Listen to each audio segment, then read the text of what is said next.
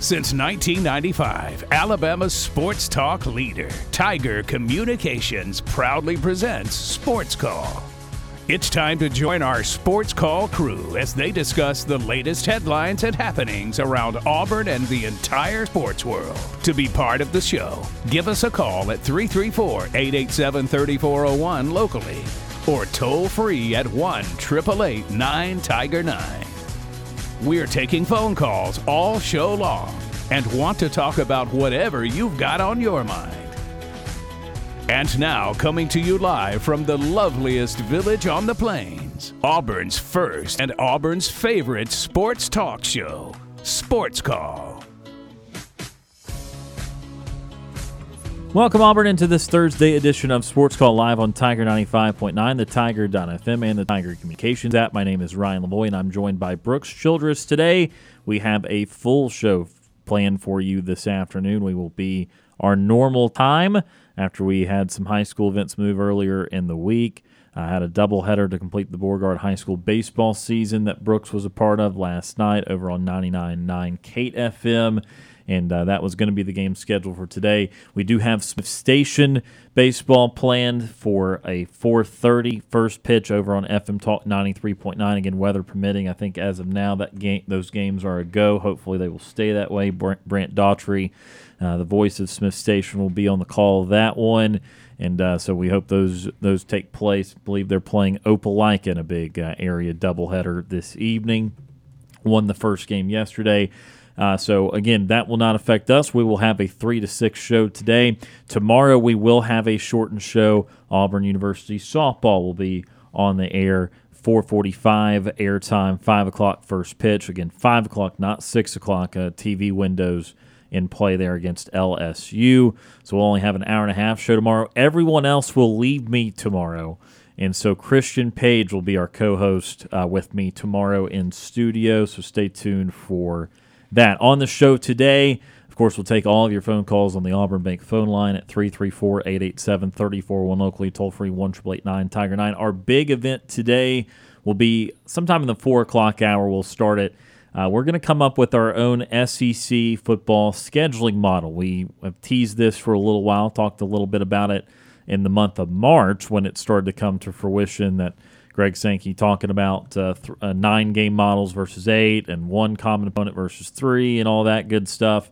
And he said that a decision would probably come late spring or at least by the S E C spring meetings, which I think are like mid-May, late May, sometime around there uh, down in the at the beach. So today we will give our own scheduling model of the three and six variety, and uh, we will give every single team three common opponents or three crossover opponents uh, for the next set of S E C scheduling. So that will be our big deal today. Of course, we'll talk a lot of other things. But, Brooks, good to have you on the show today. Hope you're doing well, my friend. Yeah, I'm doing really well. Glad to be here on a Thursday afternoon. It's a uh, it, sometimes it's a beautiful day outside. Sometimes it gets cloudy with some scattered uh, rain in the area today. But we're doing a, we're having some fun here. Yeah, uh, out at Beauregard last night with Tim Sand, Seth Fuller, our intern Andrew Martin, uh, and Tucker Simmons. Uh, we were all out there last night for a doubleheader action between the, the Beauregard Hornets and the Valley Rams. I uh, want to give congratulations to the Valley Rams for winning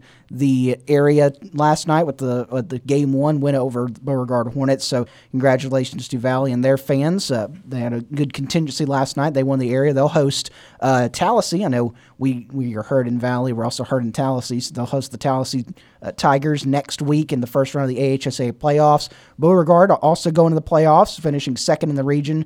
Uh, Uh, they'll head to Elmore County. We also have some people there. We've got a broad, broad listening area because we all four of these teams uh, we we are heard in their areas. So Beauregard heading up to Elmore County next week for the first round of the A H S A playoffs. So good luck to all the teams, baseball teams, as they head toward the playoffs. I know a couple teams have a, maybe a game uh, left. I know Beauregard's done for the year, uh, but some a lot of teams, some teams have a game left, and then softball season continues to roll on. Uh, we'll, we'll can continue our coverage of Beauregard softball and Smith Station softball uh, throughout the next you know, week until they hit their area tournaments and into the playoffs. And then we'll, you know, of course, you can follow all of our social medias to see if uh, we're going to be covering a game or not. and yeah, so so fun times last night. Uh, and then, yeah, it's setting up uh, Thursday. We start to set up for a big weekend in sports. You've got Auburn baseball uh, back on the road. They're visiting uh, Alabama this weekend for a big road test against the Crimson Tide. They the, Alabama started off uh, very well to start the regular season. A lot of questions about their, their non-conference schedule, though, about the, the strength of schedule there. But you still you win the games. You you you know you the games that are on your schedule, you still got to win those. And so they did a good job in the non-conference. And they're about sitting about where Auburn is in the standings, maybe a little bit better than Auburn in the standings. Uh, but big big road test this weekend. I know Butch Thompson talked to the media earlier today, and so I'm sure we'll we'll have some comments uh, about Auburn baseball coming up this weekend. Auburn softball, big series at home this weekend, hosting L S U. Uh, already saw they posted the giveaway for Friday night. Uh, they're they're doing like glow glow stick Friday night or what uh, glow some baton Friday night. So uh, big weekend for Auburn softball coming up. And then, you know, of course, we've got some golf, the R B C Heritage, the week after the Masters every single year. Jon Rahm, we uh, mentioned this, uh, we, me and Ryan you talked about it uh, earlier off the air and before we got to, um, before we got in here. Jon Rahm, the Masters champion, had already committed to playing this. Usually you see the Masters champion say, ah, you know, I just won this the biggest tournament in golf. I'll take a week or two off. Now he's playing. He's there today. And so they went into a weather delay a little bit ago, but he's already even through one in his round. So some big names playing this weekend in golf. So if you enjoyed the Masters this past weekend, uh, I'm sh- you definitely enjoy the R B C Heritage this weekend up there in South Carolina. But as always, I'd, I'd, I'd, I tend to start rambling a little bit in my intro. So I'm gonna I'm gonna put a break on it right now. And as always, always like to say, can't wait to talk to all of our callers. Can't wait to uh, chat it up here for three hours with uh, my good buddy Ryan Lavoie. Just me and you today. Yes, sir. Um, just uh, and you know what? Co- uh, coincidentally, everyone's going to have their uh, time off this weekend, and uh, next next Friday, neither of us will be on the show, and uh, you'll be having uh, life events at the end of next week. So, uh, am I opening a checking account? Uh, I, I that's personal, and I, I don't know if you are or not, but uh, maybe you a joint account, wink, wink. But I, I, not to my knowledge. But so we uh, we're we're holding down the fort here today, and uh, at the end of next week it will be a little bit different. But again, full show today. Not a lot of Auburn news here in the last twenty-four, forty-eight hours in terms of transfer portal stuff. Again, waiting for the football portal to open in a matter of a couple of days. The spring games on Saturday involving S E C teams will give us a better picture on where the portal might be headed, what might be available to Auburn over the course of the next few weeks. And then in the transfer portal in terms of basketball, got the big news this past weekend with Denver Jones. Definitely continue to hear some names, but uh, nothing more than that at this point. No more decisions made by current Auburn players, no more decisions made by current Auburn targets and the transfer portal. So we're going to start a little bit differently today, and we're going to start with some Major League Baseball and not even Atlanta Braves baseball. We're going to start with the Tampa Bay Rays, who are now thirteen and oh, and they have tied the Major League record for most consecutive wins to start the regular season, a honor held by the nineteen I don't want to get the year wrong. Both teams were in the nineteen eighties, the Milwaukee Brewers and the Atlanta Braves. The interesting thing about those two teams is they did not necessarily have grand years in the scheme of things. The Braves, the year they started thirteen and oh, only went eighty-nine and seventy-three. They did make the playoffs. They lost in the N L Championship Series. And then the, the eighty-seven or eighty-three, whichever year, Brewers, uh, they went ninety-one and seventy-one and did not even make the postseason. Of course, the postseason was a little smaller back in the eighties than it is today. But uh, those teams did not end up having much success, yet here we are, Tampa Bay Rays, thirteen and oh. They're almost a tenth of the way through the season. You play sixteen, then you're a tenth of the way. And they have not lost yet. They won again today against the Boston Red Sox. Um, that division's going to be a good one. I mean, even Baltimore is improved. You got the Yankees and the and the Blue Jays that are certainly expecting to compete on top of Tampa, and it's been special to watch here these first couple weeks, Brooks, with, with what Tampa has done. And I don't know, they just need one more for the record now. Yeah, and uh, you you you know, I don't know who they're playing this weekend because I believe this was the last uh, last game for the Red Sox today, and they came from behind. Uh, they got the they're on the road at the Blue Jays starting tomorrow night. So, you know, it, it's it's a it's fun. Baseball, you know, you, you've got all these records that happen, and the Rays have just come out of the gate firing. And, you know, we were, we had the game on here in the uh, in the office uh, a little bit earlier when it was on, and the Red Sox got up, what, three to one, something like that. And you're like, oh, th- you know, this could be it. Yeah. And then a big well, bottom of the fifth inning, they put up seven runs in the bottom of the fifth and got the win. And now thirteen and oh on the year. Big, you know, it it is it's it's interesting that a team like it's a it's a team like Tampa that's doing it, because they're they are very much bought into the the Billy Beane Moneyball um, aspect. They're they don't they have nowhere near the biggest Um, uh, payroll in Major League Baseball.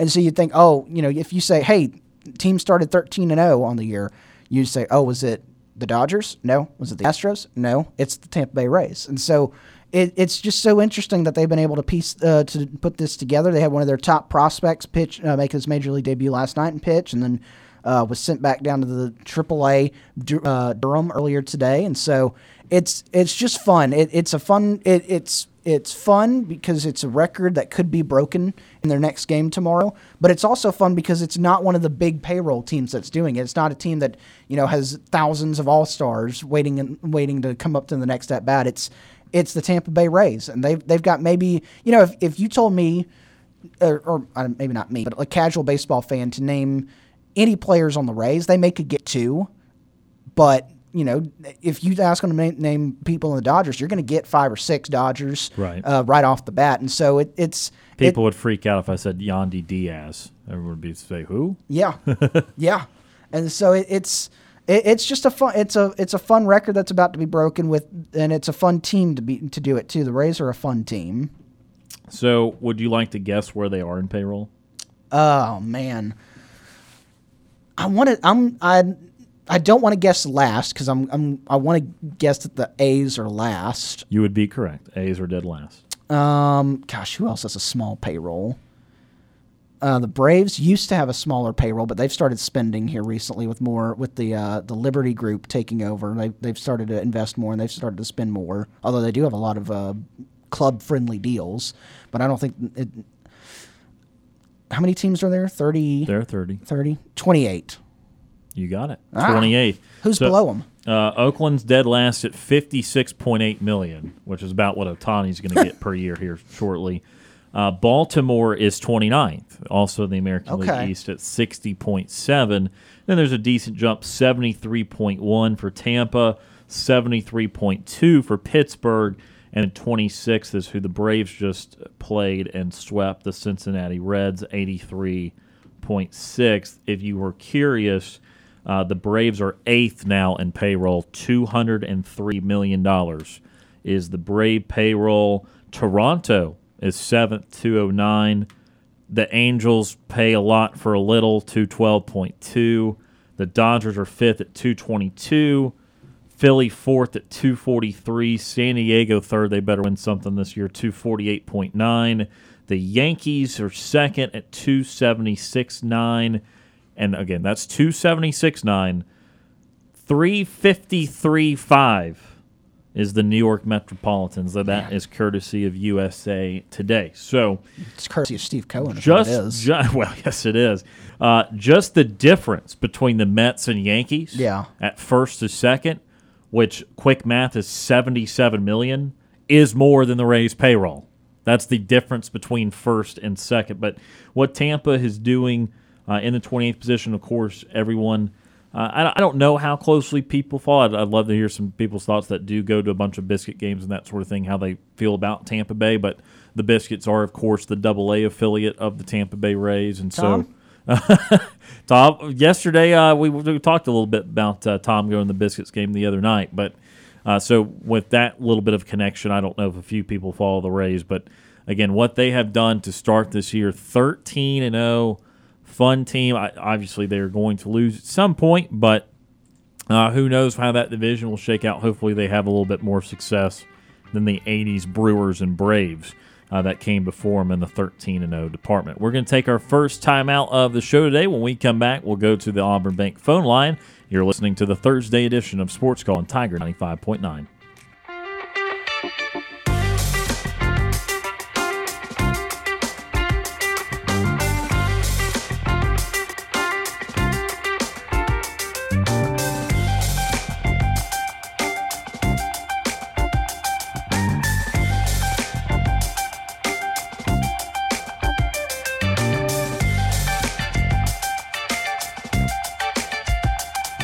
how easy it is to listen to our show? All you have to do with your Amazon smart device is say, Alexa, play Sports Call Auburn. We're done paying the bills. Now back to Sports Call on Tiger ninety-five point nine.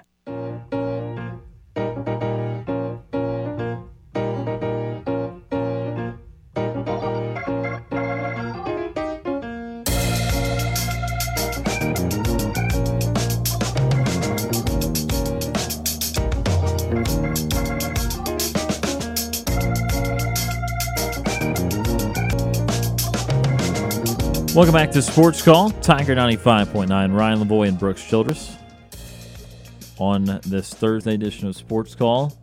Really up and down weather today. Started out rainy early.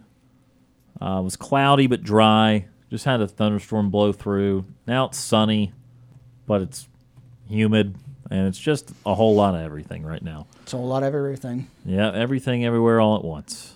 Oscar winner. But uh, uh, every weather, everywhere, all, all at once. once, which is, sounds very intimidating. That's the, the uh, that's the sequel to Twister. Yes, every weather, yes. everywhere, all at once. Uh, this hur- the hurricane brought snow somehow. Uh, it'd be something that Sharknado would do. It'd be like the eighth Sharknado suite sequels, like a hurricane that somehow produced a blizzard. Uh, but anyway, uh, ice sharks. You want to give us a call today to talk about something more constructive than, than or if you want sharks. to talk about Sharknado. Or, or Sharknado. three three four, eight eight seven, three four one locally, toll-free, one eight eight eight nine Tiger nine. Let's go to the Auburn Bank phone line for the first time today. James from Montgomery. James is with us. James, how are you doing? I'm good on War Eagle. War Eagle. Yeah, I know that y'all were talking about Auburn and Alabama uh, actually playing here in Tuscaloosa, and I will actually be at that game in person on Friday as well. All right, so you're going to be in Tuscaloosa? You're going to be in Tuscaloosa all weekend or just on Friday? Um, I'm just going to be here in Tuscaloosa all weekend because uh, next weekend starts my birthday, so I'm going to have, um, you know, a nice birthday as well. Okay, and you're going to celebrate in Tuscaloosa? Yes, I am. Okay. Indeed. Well, we uh, do you have any big plans right now, or you're still thinking about it? Um, I'm actually um, planning them out as I go, as as uh, time goes on. So I'm, I'm actually still planning those. Uh, birthday plans as well. Are you are you going to find a, a karaoke spot next for your birthday? Um, I'm not quite sure, but I'll try. I'll try my hardest here to find a good spot. All right, then. Well, even though it's a little over a week away, we want to go ahead and wish you an early happy birthday then. Oh, well, thank you. Thank you. That's very, very nice of y'all as well. And um, I know with the N B A play, play-in tournament, um, I'm looking at uh, the Chicago Bulls and seeing if they're going to actually make it to the N B A Finals, which I'm pretty sure that they are going to make it because I know they won yesterday and today. So I'm, I'm you know, trying to see uh, how they're going to actually progress all the way to the to the weekend as well, to the semifinals as well. Yeah, so they they got a long way to go, obviously, because they've got the, the Miami Heat on Friday, and that's to get the number eight seed. And then if they do that, they will play the Milwaukee Bucks, and then that starts the, the normal playoffs, the the best four out of seven uh, mm-hmm. of all the playoffs. So they've got a long way to go, but uh, they did get a big win on the road against Toronto last night. DeMar DeRozan going back to his former former venue, former team in Toronto, and, and put on a good show. And uh, the Raptors were were coming up just a little bit short at home, and, and so the Bulls did get that one. We'll see what happens between the Bulls and Heat on Friday. Yeah, because I did uh, fill out my bracket for the uh, play-in tournament, and I do have I actually have the Chicago Bulls winning uh, Game seven in the N B A Finals as well. So they're going to win uh Game seven when uh, the N B A Finals actually comes up, comes up in June um, as of as of yet, because I think uh, I'll probably see the Chicago Bulls actually winning the N B A Finals, because it was I think it had been a long time since the Bulls ever won an N B A Finals since Michael Jordan era as well. Yes, they obviously won six in the nineties with M J, but they have not One, and I, I don't think they've been to the final since Michael Jordan, so it has been a drought. But again, they would they would be the eight seed if they beat the Heat, so they still have a long way to go and a lot of good teams to get through. Yes, as well. And then this coming up um, Sunday, I will be watching uh, the great the the race from Martinsville, so I think that's going to be a really uh, great time to actually see somebody actually winning the grandfather clock as well. So I know it's been um, it, it's one of those races that that most race fans like myself would actually look at a, at the schedule and say, okay, we're actually they're actually going to do the race in Martinsville, so I want to see who's going to win the uh, grandfather clock in Martinsville, Uh, Tennessee, if I'm uh, saying that correctly. Yes, you are. It is at Martinsville. Did you see that Chase Elliott is coming back after his leg injury? Yes, I did actually see that. And um, I don't, I mean, that's very hard to actually come back, but I'm not quite sure um, between now and Sunday who's going to fill in for him uh, until he gets uh, one hundred percent uh, healthy on that leg as well. Well, I mean, he, he is coming back. So Josh Berry had been uh, subbing for him over the last six weeks because he, he broke his leg uh, snowboarding in Colorado after the second race of the year. And so he will be back in the car this weekend. Okay. So um, that's a really good thing as well. So, um, you know, this is uh, something that I've been looking forward to uh, for this race. And then the next race they're doing, uh, they're actually Uh, next Thursday in Darlington Raceway. They're actually doing a throwback race uh, in Darlington Raceway on Thursday. So they're going to have, uh, like at the beginning of the race, they're going to have uh, a lot of uh, former drivers that, that won the race there in Darlington uh, Raceway as well. And then they're going to uh, have... Um, You know, some, some, you know, they're going to go through like the timelines of, um, of the different years that, you know, over seventy-five years of NASCAR, and they're going to have like some iconic, uh, cars that's been racing in Darlington, uh, racetrack as well.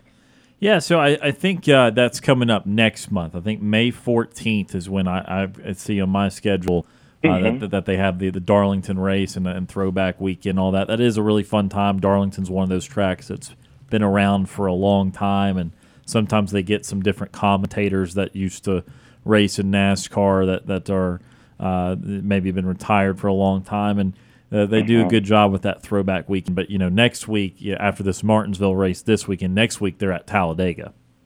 Yes, because I think uh, this week, uh, next week on the fourteenth, I will be watching that one on Fox Sports One because I, that was one of my Uh, favorite races of, of all of all time as a little kid uh, watching it, and one of my favorite commentators was um, uh, I think in the eighties. I think it was like uh, uh, Ben Squire, if if you know who. Yeah, I'm, Ken Squire. Yeah, yeah. I I remember that that uh, commentator when when they actually did uh, that race in Darlington in the eighties. It was like eighty-eight to eighty-nine. Year as well. So I was I was pretty, you know, young at heart, and that's when I started, you know, learning about NASCAR, and that's how I got in, involved into that into this kind of sport as well. Yeah, he is a he is a legend. He he was in the eighties and nineties uh, as a uh, as a commentator, and uh, worked for a couple different stations there, and, and he is definitely a legendary commentator. Yes. Um, now, I know with the N F L uh, trade uh, deadline, um, where do you think that Aaron Rodgers will actually make? You know, where will he actually go right now? Because I know he was trying to, he was saying that he wanted to stay in Green Bay, but I think the New York Jets might want him as well. So do you think he might have a shot at New York as well? Yeah, so I actually think there's uh, that he's come out and said he wants to be New York Jet too, and the Jets are trying to work on a fair trade package uh, with draft pick compensation, and the Packers have not been happy with what the Jets have offered so far, so that has kind of dragged for a while. And I honestly don't know when that gets uh, when that deal gets done. I do think that Rodgers will end up on the Jets because that's kind of what both sides want to have happen, but they're still kind of bickering over uh, what draft compensation to give. Yeah, because I know um – with that, uh, I looked at uh, Odell Beckham uh, Junior He's actually uh, going to play with Lamar Jackson in the Baltimore Ravens as well. So they did uh, pick him up as well, and I think he, he would he would be a really good fit for Lamar Jackson, and I do see the Baltimore Ravens actually making it to this year's Super Bowl as well. Yeah, that was a big pickup for the Ravens. It made a lot of people wonder if, if the Lamar Jackson contract is imminent or uh, if it's still going to be a little while until he officially re-signs with the Ravens. Yeah, so I think uh, I think he would uh, re-sign with the Ravens because I think the Ravens do need him as well, and I think he should stay as a Raven and then, you know, retire and maybe uh, maybe open up the doors to Canton, Ohio, and just walk in with some of the great uh, legendary uh, Ravens that played with the Baltimore Ravens as well. Well, James, speaking of N F L, we finally have some uh, N F L draft trivia that you've been wanting for a little while already. So uh, do you want to get on to trivia now? Uh, sure. All right. Well, let's let's get to it then. Brooks, right, you got James, a few? Yeah. You ready for some N F L draft trivia? Yes, because it is coming up right around the corner. That's right. One week or two weeks from today is the first round of the N F L draft. So with that being said, what year was the first N F L draft held? Um, I would have to say that was nineteen sixty-eight. Not quite. You got a little bit go a little bit older than that. Um, hmm. I would have to say nineteen seventy-three. No, not quite. Here, uh, you want some want some options? Uh, sure. All right. So your options here are A, nineteen thirty-six, B, nineteen forty-nine, C, nineteen fifty-eight, or D, nineteen sixty-seven. I would have to say that would be D, nineteen sixty-seven. No, it was nineteen thirty-six is the first year of the N F L draft. Mm, okay, it was it was in nineteen thirty-six in uh, the N F L draft's first year. In that first uh, in that same year, I think they did their first draft in New York in the uh, I think it was like in the Marriott Hotel ballroom, if yeah. I'm mistaken. Yeah. You ready for your second one? Yes. All right. We're going to do multiple choice. Is that okay? Yeah. All right. Fine. Multiple choice. Which college has produced the most draft picks in N F L history? Is it A, Michigan, B, Notre Dame, C, U S C, or D, Texas? I would have to say that would be A. Uh, Michigan? Michigan. No, not quite. You want another guess? Um, I'll take another guess. I know it's not Notre Dame, and I know it's not Michigan, so it will have to be Texas. No, it's not Texas. You were almost there. You, you said their name just a second ago. Oh, Michigan. No. I mean, uh, Notre Dame. That's right. It is Notre Dame. Good job. Yes. All right. Next, which of the following schools has not had a number one overall draft pick since the year two thousand? Is it A, Alabama, B, Florida State, C, Georgia, or D, Penn State? Oh, I know this one. Um, because I used to watch the N F L draft in two thousand. And I know I would have to say it will be Alabama. That is correct. Alabama has not had a number one overall draft pick since the year two thousand. Yeah, because that was um, my first time ever watching the N F L draft in two thousand as well. That's right. All right, you ready for your next one? Yes. Which of the following players was not selected number one overall? So we're looking for the player that was not the number one overall pick. Was it A, Calvin Johnson, B, Jake Long, C, Carson Palmer, or D, Mario Williams? Uh, let me see. I think this would be... I would have to say, I'll take a long uh, pass at this one, so I'll have to say that would be Carson Palmer. No, it's not Carson Palmer. Um, You're close, though. His name does start with a C. Um, I think that would be um, uh, Williams? No. It, it, it was Calvin Johnson. Oh, Calvin yes, Johnson was not a number one overall pick. Yeah, that is right, because they did a um, thirty for thirty on on the N F L Network with Calvin Johnson, and he did say uh, that he didn't get picked overall in the first round of the N F L draft. Yeah, that's right. All right, you ready for your last one? Yes. All right, we're going back to nineteen eighty-three with this one, some little throwback draft. How many okay. qu- how many quarterbacks were drafted before future Hall of Famer Dan Marino in nineteen eighty-three? Was it A three, B four, C five, or D six? Oh, I know this one. I would have to say that would be six. Six? No, mm-hmm. not quite. You're very close, though. Mm, I'll probably say C three. Was, you want C is five. Okay, five. That's correct.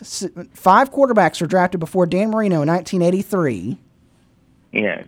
That was a good job and, on trivia today, James. Uh, thanks.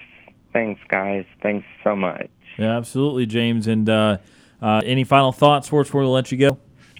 Um, the only final thought that I have is that I would love to see Auburn uh, actually beat Alabama on Friday as well and actually take them out as well.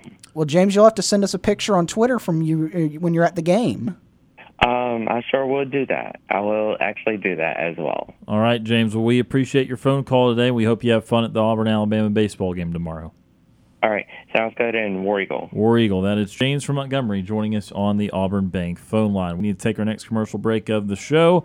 More Sports Call coming up right after this.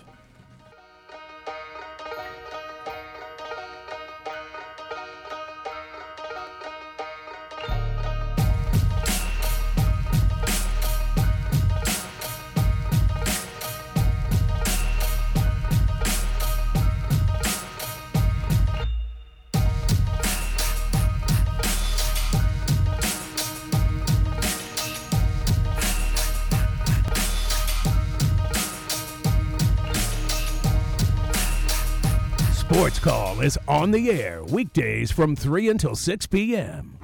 If you are currently driving in a four-door sedan, roll up the windows and turn up the radio. We're Auburn's first and Auburn's favorite sports talk show. I'm Jeff Whitaker Junior, former Auburn Tigers defensive tackle and national champion, and you are listening to Sports Call on Tiger ninety-five point nine.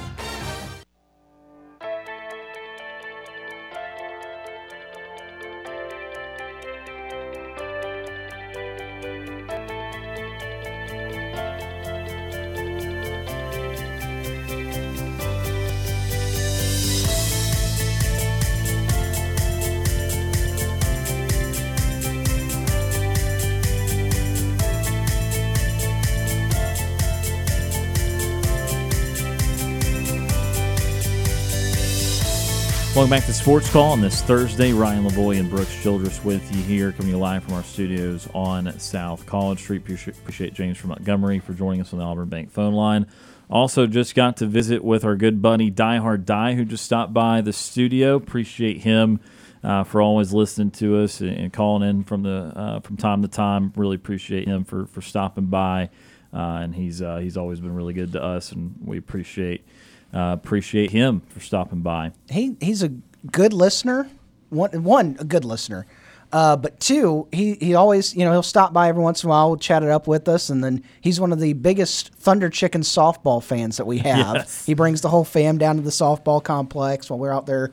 I'm not going to say playing. Yeah, he has that, witnessed the uh, atrocities. The, yeah, that's a good way of putting that. He has witnessed the lack of athleticism of which a lot of us uh, provide. I do give it a go in center field, though. Hopefully he's seen me dive and barrel roll at least once, but uh, and make the play, not just dive. Make the play, yeah. yeah. We don't we don't dive for moths and, and for, for, for flies out there. We we try and actually catch the softball. But he's seen me standing in the dugout, you know, encouraging. Here we go, kid. Let's go, kid. Yep. Take ball four, please. Only way we can get on. Take ball four. Uh, but we do appreciate Die Hard Die uh, for for coming by. All right, so a few minutes left here in this first hour. Again, in hour number two, we will get to the S E C scheduling model. Uh, our best guess of it, kind of what we want to see have happen. I, I don't really know exactly how we want to term it. Uh, it's not really my projection. I was kind of playing Greg Sankey uh, an hour ago as I tried to fiddle with this, and I did not look at any other suggestions or mocks or mock-ups? I know we've all kind of seen them in passing because a lot of services have done them over the past last month of what Texas and Oklahoma will mean arriving in the S E C schedule-wise. So we're going to take our road, long road trips. Yes, it does. It means big, uh, big crowds, a lot of history, already to a very historic conference. So in hour number two, we will start to work our way through um, what we have as the three common opponents. And again, we're going to use the nine team model because, or nine game model, because I, I think if you read between the lines of everyone in the S E C, yes, there's going to be some teams like Vanderbilt and Kentucky, maybe Missouri or something like that, that don't want the extra conference game because they don't want uh, a lesser opportunity at bowl eligibility. But I think that the bigger heads in the in the conference are going to prevail, and I think Greg Sankey is, is more on board with the nine-game model. And, again, the logistics of it. Would you, do you really just want one common opponent? Uh, th- th- I don't know. That takes uh, away too many rivalries. It, it takes it, it takes away a lot of rivalries. It also takes away the opportunity to guarantee some really big matchups year in, year in this conference. And again, at least you would still be rotating through everyone every other year. It's not like it's you. you it's all or, it was all or nothing with this past schedule model. If you did not place the, that one team every year, yeah. you weren't seeing them for four or five years. And now it will be different. Uh, but but still, I, I mean, I'm just saying if if you look at it, you know, I know the S E C it just means more. Every game's a big game, but if you know if you go to that model where you just have one common opponent every year, more than likely nine times out of ten Auburn's going to play Alabama every single year because of the Iron Bowl. But you would lose every single year. Auburn getting to play Georgia, Alabama getting to play L S U. Those are big games, and those are always games that like. And I know that the T V model is going to change here, too, with E S P N taking over the big package. But with C B S, those are two games that you're always like, oh, that could be the doubleheader day where you've got two big S E C games on C B S. And you lose that every single year. Yeah, I, I, I again, it's it's a fascinating conversation to have. That's why we're going to talk about it in length. I don't want to uh, completely beat it to death before we even uh, get going here. But that is something that we're going to do here in hour number two. Again, if you want to call into the Auburn Bank phone line, three three four, eight eight seven, three four one locally, toll-free one triple eight nine Tiger nine. With our few minutes before the end of hour number one, let's get to today's birthdays in sports. It's time for today's birthdays in sports. Birthdays in sports is presented by Max Credit Union. Today we've got Jose Rijo, who turns fifty-eight today.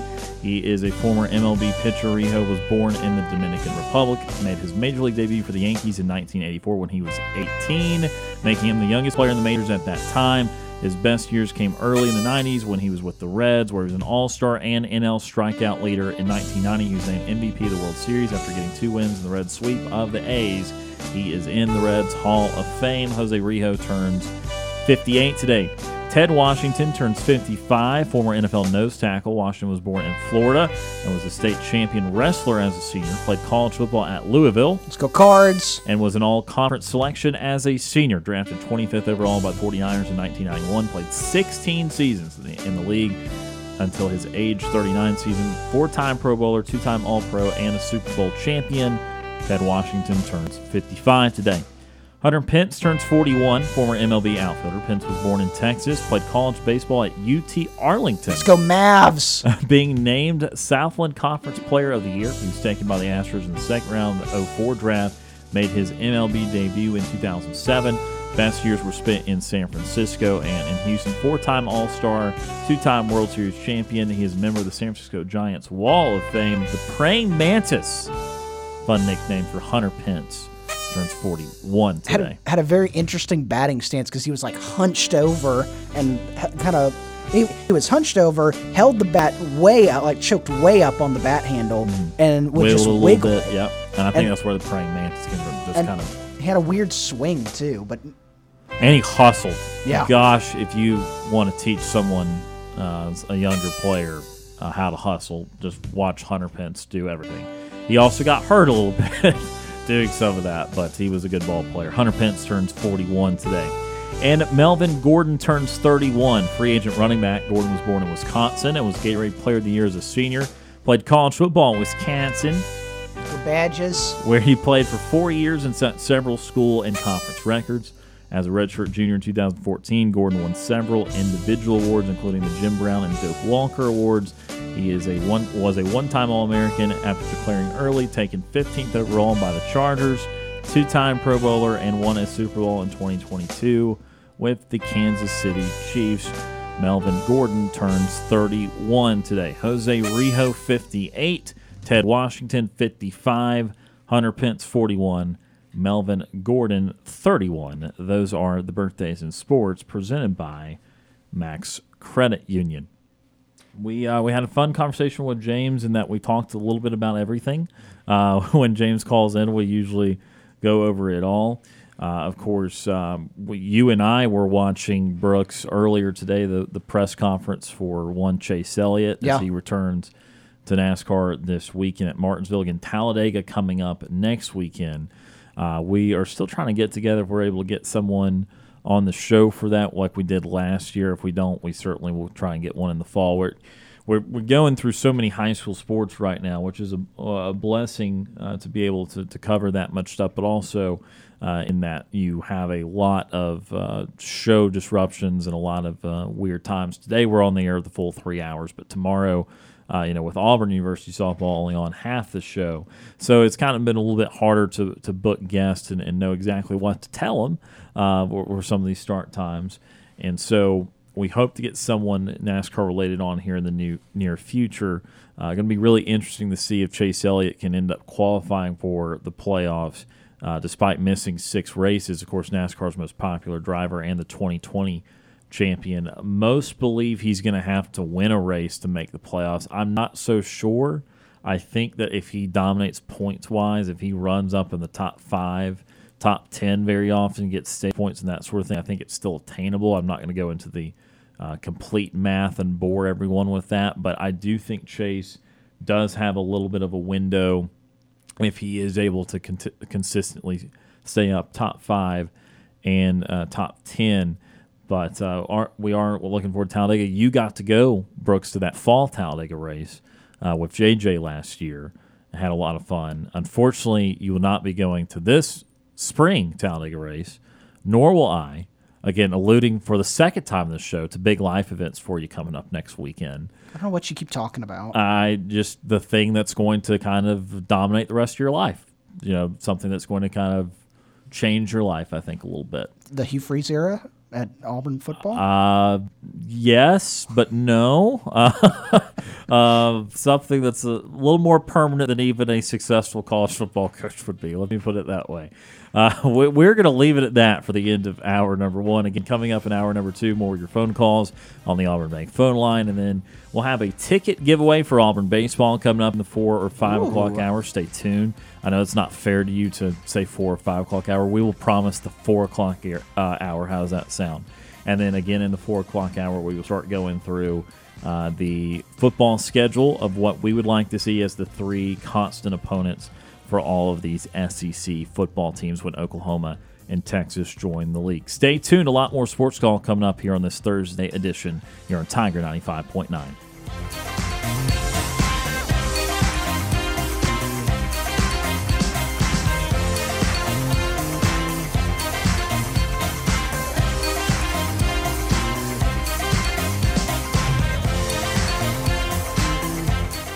One hour of our show is in the books. We've got more to come. Stay tuned for another hour of Sports Call right after the break. Since nineteen ninety-five, Alabama's sports talk leader, Tiger Communications, proudly presents Sports Call. It's time to join our Sports Call crew as they discuss the latest headlines and happenings around Auburn and the entire sports world. To be part of the show, give us a call at three three four, eight eight seven, three four zero one locally or toll free at one, eight eight eight, nine, Tiger nine. We're taking phone calls all show long and want to talk about whatever you've got on your mind. And now, coming to you live from the loveliest village on the plains, Auburn's first and Auburn's favorite sports talk show, Sports Call. Hour number two starting right now of Sports Call here on Tiger ninety-five point nine. Ryan Lavoie and Brooks Childress with you here on now a sunny day. It was storming a couple hours ago, and in other parts of Lee County, we unfortunately had Smith Station baseball canceled for today. Brant drove all the way out there and is now having to drive all the way back, and I hate that for him. That sucks. Uh, that was a last-minute uh, postponement there. And uh, now the games will be tomorrow, and we can't cover them because say, everyone's gone. I was gonna, so. Well, I was going to say, uh, now due to uh, scheduling conflicts, we will not be able to air those games. So, so uh, that is the nature of it, though. Sometimes uh, Mother Nature does not cooperate. It certainly did not cooperate last weekend inside Jordan-Hare Stadium, as we've talked about numerous times. Uh, before we get to a little Braves talk, and again at four fifteen or so, we're going to start chatting about this S E C schedule that we're trying to put together. Want to remind you about a great opportunity, Lessons with Lior. Register your child for a chance to win a one-on-one basketball lesson for two with Lior Berman. A Mountain Brook, Alabama native and Auburn basketball walk-on, Lior worked his way into the rotation and became an Auburn fan favorite. Visit myaucu.org backslash Lior to enter. Again, myaucu.org backslash Lior to enter. What a what a contest. How about that? The sharpshooter, Lior Berman. I think I'm a little too old to be entered into it, but I think my, my basketball game does need to be taken to just a level. It, it's it's currently on the ground. Got to get you. You were good from like the short corner. Got to get you be able to hit an elbow jumper too. I, I, I like my defensive effort. I run effort, around. Yeah. I run around. That's all you can ever ask. Just, now, just give a good effort. Now, if you can get around me, I'm not catching up to you. I'm going to foul you from behind probably. But just uh, flagrant or just, just generic? No, just generic. Okay. I don't mean to do it, but that's that's what's going to happen. That's your only option at yeah. that point. All right, so let's talk a little Braves. Uh, Braves winners again last night. They defeat the Reds. Not quite a walk-off, but it was an eighth-inning go-ahead home run from Eddie Rosario, somebody that, that needed it, had been struggling a little bit. His first home run and R B I of the season came at a very opportune time. And Braves, aside from the series with the Padres where they dropped three of four, they played about as good as you can play overall, sitting atop the N L East very early in the season with a nine and four record. Braves visit the Royals coming up. And this kind of leads me to where I want to talk about, maybe not something Braves-specific here, but still with Major League Baseball as a whole. Brooks, I don't know about you, where you stand, because you love the sport of baseball. So you, you have thoughts, and you know you do not like Rob Manfred. Yeah, he's the worst. somehow, so, let me, somehow he's a member of Augusta National Golf Club, and I'm just appalled. Did it make you lose a little respect for Augusta, or could that ever happen? I, I'll tell you what, what it made me do is it made me question if I wanted to actually go to the Masters, wow. that I have to like maybe run into Rob Manfred, but also I may value that. Uh-huh. I may value yeah, running into cherish him. Cherish the you know, opportunity to yeah, tell him that he's not yeah, good. Tell him off a little bit. Um. But one of the changes that Major League Baseball has made, of which they've made quite a few when you start to think about it the last couple of years, is the change to the scheduling. Hey, I guess the four o'clock hour is just going to be the schedule hour. But with Major League Baseball, you now play everybody. Okay, it is that, I don't I don't know what the term they called for it, competitive balance schedule or, or I, I don't know. I don't know what the exact term they used. But everyone plays everyone now in the league. I personally really like this because you play one hundred sixty-two of these bad boys, and it is a sport while, yes, for one hundred and some odd years you didn't, and the value of interleague play, and you had the the fun thing going on where you had a D H in one league and not in the other, so when the American League team hosted an N L team, you, you had the D H but not vice versa, and just some of the, the things that baseball did that were a little bit outside the box. I just think that when you play so many games, you need to see everybody. And I get that there would be some cherished opportunities, like you only play a team every every third year, that sort of thing. But my big question is, other than that was how it was always done, why? Why, why would that be the right thing to do just because it was something that had always been done by Major League Baseball? We, we see in the N B A that everyone has always played everyone there. Yeah, and they they they they tier it. You play if you're. I'm going to speak from a Western Conference uh, perspective. Say you're the Warriors. You play an Eastern Conference team twice. You play most of the Western Conference teams three times, and you play everyone in your division at least four. Or you at least play everyone in your division four times. I think there might be one or two more opponents you play four times. Same thing here in baseball. You're going to play everyone in the American League three, four times, something like that. If you're a rival, you might have two, two, two, two game sets there.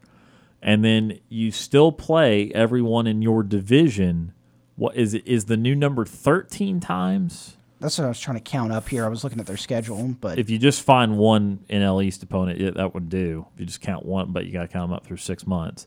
It was eighteen or nineteen, and now it's down to like fourteen, fifteen, somewhere in there. I and, and you're still playing everyone else in the in your own league six times. It, honestly, if I would just get the calculator out, I would be able to to tell you all because again, you got fifteen. Thirteen. I just counted. Okay. the, the Braves play the Nationals thirteen times this year.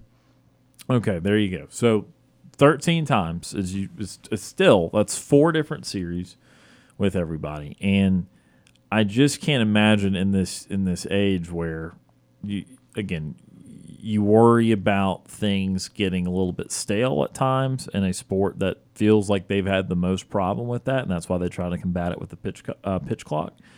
I I just think that this is going to be look there's no bickering over oh they well someone didn't play that star player and I've only seen this guy play one in every five years or yeah. something like that. Now they're coming to your park every other year, you're playing them every year. I don't know, do you do you agree or do you have an argument to the contrary? And, and there's still you know there's still a couple teams in your own like in the National League that the Braves are going to play again that's not in your division. Like next week, Monday, Tuesday, Wednesday, they're in San Diego. After oh yeah, just no, seeing you the still Padres. Play two series against everybody outside your division. Yeah. Oh and yeah. So so it's it's it's a fun schedule. I do like it because you have guys like you know a quick research here. Um, that you have guys. Uh, the the big superstars of the league. So let's say let's take let's take Shohei Ohtani. All right, he's been in the league since twenty eighteen. So that's what three six years in the league. This is his sixth year in the league. Well, how many times in those six years has he shown up at Truist Park? Once. Well, it was last year. Three game series over the weekend. Fun fact: I was there for the Sunday game that the Angels did win. Brandon Marsh had a huge game for them. Uh, but you have the, the the arguably the biggest star in baseball. Once in six years that he's been there. And he's been hyped ever since he got – it's not like he came into the league in twenty eighteen and you're like, oh, Shohei Ohtani, you know, he's a good prospect. Let's see how he does. No, when he came in the league, everybody knew this guy's the guy. He's going to be good. And he's just grown off of that.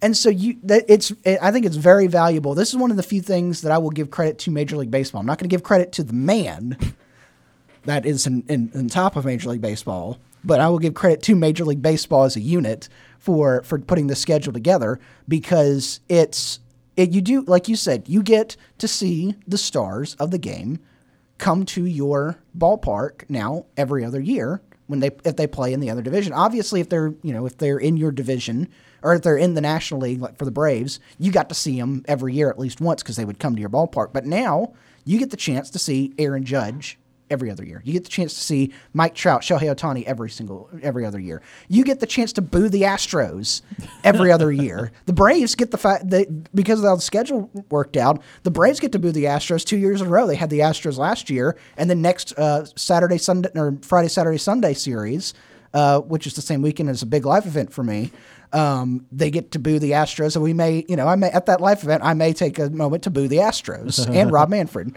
Uh, but it's it's a I, I love it because it, it, you get to see everybody, you get a chance to play everybody, and you get some fun matchups. And you know, there's not often you get to see a, a Braves Royals series. And I know it's not that's not the highlight series, right. But it's still you know teams like that, the the the Athletics, the the White Sox, the the Royals, the the Mariners. I don't think the Braves have hosted the Mariners, if I'm remembering correctly, since me and you went. In like sixteen or seventeen, somewhere around there. Maybe not. Because didn't they did they go to the Mariners last year, or was it here, uh, or in Atlanta here? Uh, I uh, memories betraying me. I'm not. I'm uh, not but sure. Up until last yeah. year, they hadn't played the Mariners since the last time, which was uh, since good good sentence there. So they haven't played the Mariners since the last time they played the Mariners. But it, I think it was what sixteen, the summer of sixteen they played the, those the Mariners, and so you've got players that are everywhere. and big players in the national in the American League that you don't get to see every single year. Now you get to see them every single year, and you get them in your ballpark every every other year. It, it's it's a positive move, and you know there there are some sports like you were talking about. Basketball, you have enough games you could play everybody. Baseball, you had enough games that you could play everybody. Well, don't know why you didn't, but now you do. Hockey is another cert. You play everybody in hockey. The only big professional sport that you don't play any, everybody in, I think even Major League Soccer, you almost play everybody. You, there's a couple teams that get left out, but you're, you've got a good rotation there. The only sport that you cannot play everybody because it's such a physical sport is the N F L. You cannot play thirty-two teams in the N F L every single year because there's not thirty-two weeks in the N F L. And so you that that's the only big professional sport that you cannot physically play every single team in your in the league every single year. But if you've got one hundred sixty-two games a year, use them properly. We don't need to see, you know, and, and I know they're big division games, but we don't need to see the Braves play the Phillies fifteen thousand times a year. I don't need it to be every other weekend they're playing the Phillies or the Nationals or the Mets. It they're big division games, but the, you're still getting them with the schedule. Like we pointed out, you're still getting them thirteen times, and every team in your division thirteen times is good enough to settle a division, yeah. matched up with all the other results. So I like it. I yeah. don't I don't see a downfall. I like it. Yeah, I think the competitive balance there. I mean, it ma- makes sense because. You, you've got everyone on the schedule. There's no whining about wild card. Now, again, out of one sixty-two, there's less whining there than there is in, in other sports. But there's when you do something so often, go ahead. I was going to say, and, you know, when it comes to ticketing, when it, you know, if you've got a team that comes in like a, you know, let's go back to the Angels. You've got Angels coming in for, on the old schedule, three-game series. Those ticket prices, on the secondary market at least, are going through the roof because everybody wants to see Shohei. Now, they're still going to be, you know, expensive on, when in this new schedule because it's still every other year that you get them. But they're not going to go – it's not as rare of a thing to go to to get, you know, Shohei Ohtani into your house. Yeah, I think I think this is something I think that everyone's going to pretty much enjoy is just the ability to see everyone play your team and, and, and cycle through there. And, again, with all the other sports doing it and Major League Baseball playing so many games – again, I just don't see why you would you would not to at one point. Um, so the Braves will kind of start that up with playing the Royals this weekend, and again they'll end up playing everyone uh, in Major League Baseball. One little uh, note of Auburn news before we take our next break: Devin Cambridge tells John Rothstein that he will visit Auburn next week. Auburn is one of the four or five schools that John is, or that John's considering, that Devin Cambridge is considering. And, again, we are inching closer and closer to the first player that we know of in the portal to leave a school, play a full year somewhere, and then return to the previous school. Uh, Severe Wheeler is in the process of potentially doing that with Georgia uh, after he announced he's hitting the portal from Kentucky. Is it... If you go back to, if you're like Devin Cambridge is coming on a tour of Auburn, do you just show up and say, hey, what's new? And, you know, let's go out to eat. 'Cause is that restaurant open yet? Ask if my locker's still open. Can I have my locker back? Yeah. I, that's not like that. It's not, you know, usually, you know, you go on a tour and it's like, oh, these are our facilities. He knows everything. He knows every, everybody. It's it's just like a it's a welcome back. That's what we were joking about yesterday on the show. It's a little different for like Severe Wheeler going to Georgia because at least the coaching staff is completely different. Might not have had a good relationship with Tom Crean. For for Devin, it's just like I don't know if this is like, well, I, I wanted to play with my brother. It was cool, but I really did love Auburn. Time to come back. Or grass is not always greener on the other side. Even though he played pretty well with Arizona State this year, averaged about ten points a game, and they made the tournament. I mean, it's not like it was a miserable experience, I wouldn't think, at least not on the surface publicly. But um, I, I again, it, it's it's it's fascinating. But there's a reason Devin chose Auburn in the first place, and maybe he's coming back around to that reason. Again, Auburn has the the open scholarships, and they might still have a couple more open. Still talking to uh, a lot of players at this time. We're going to take our first time out here of the second hour of the show. When we come back, we will start talking about the schedule model for the S E C. And as we go to break, we want to give you the opportunity to win four baseball tickets to Auburn versus Samford. next Tuesday, six o'clock inside of Plainsman Park. First caller right now, three three four, eight eight seven, three four zero one, can claim their four tickets to Auburn versus Samford inside of Plainsman Park next Tuesday, six o'clock. We'll be right back with more Sports Call after this.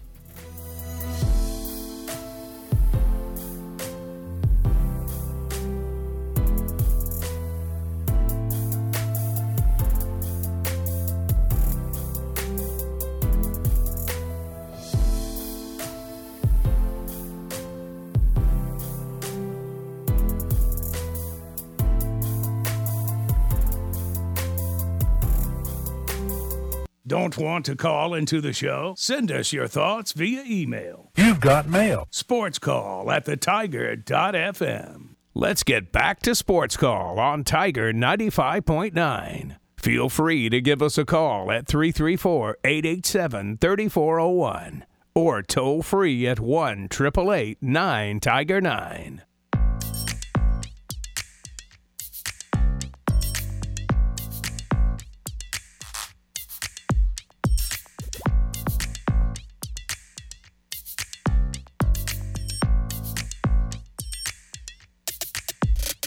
Welcome back to Sports Call on this Thursday afternoon. Ryan Lavoie and Brooks Childress with you here. Another l- quick tidbit of news.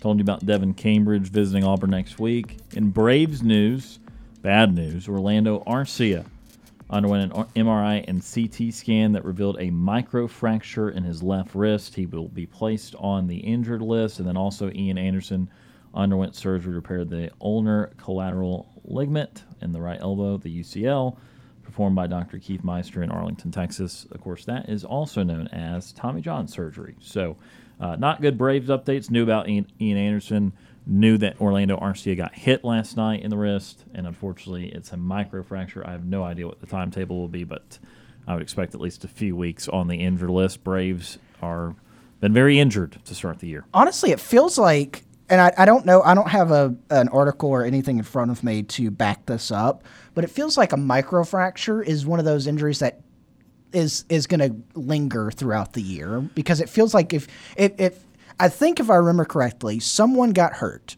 with a fracture, and it may have been a microfracture, it may have just been an actual fracture, and I and I may be off base here, but the the the consensus was you'd rather break it all the way than just fracture it.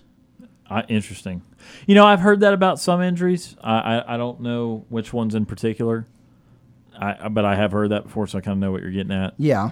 Uh, so, again, don't don't know the specifics. Our friend Kevin McAlpin said top blow. So, I, again, I don't know what timetable he's looking at.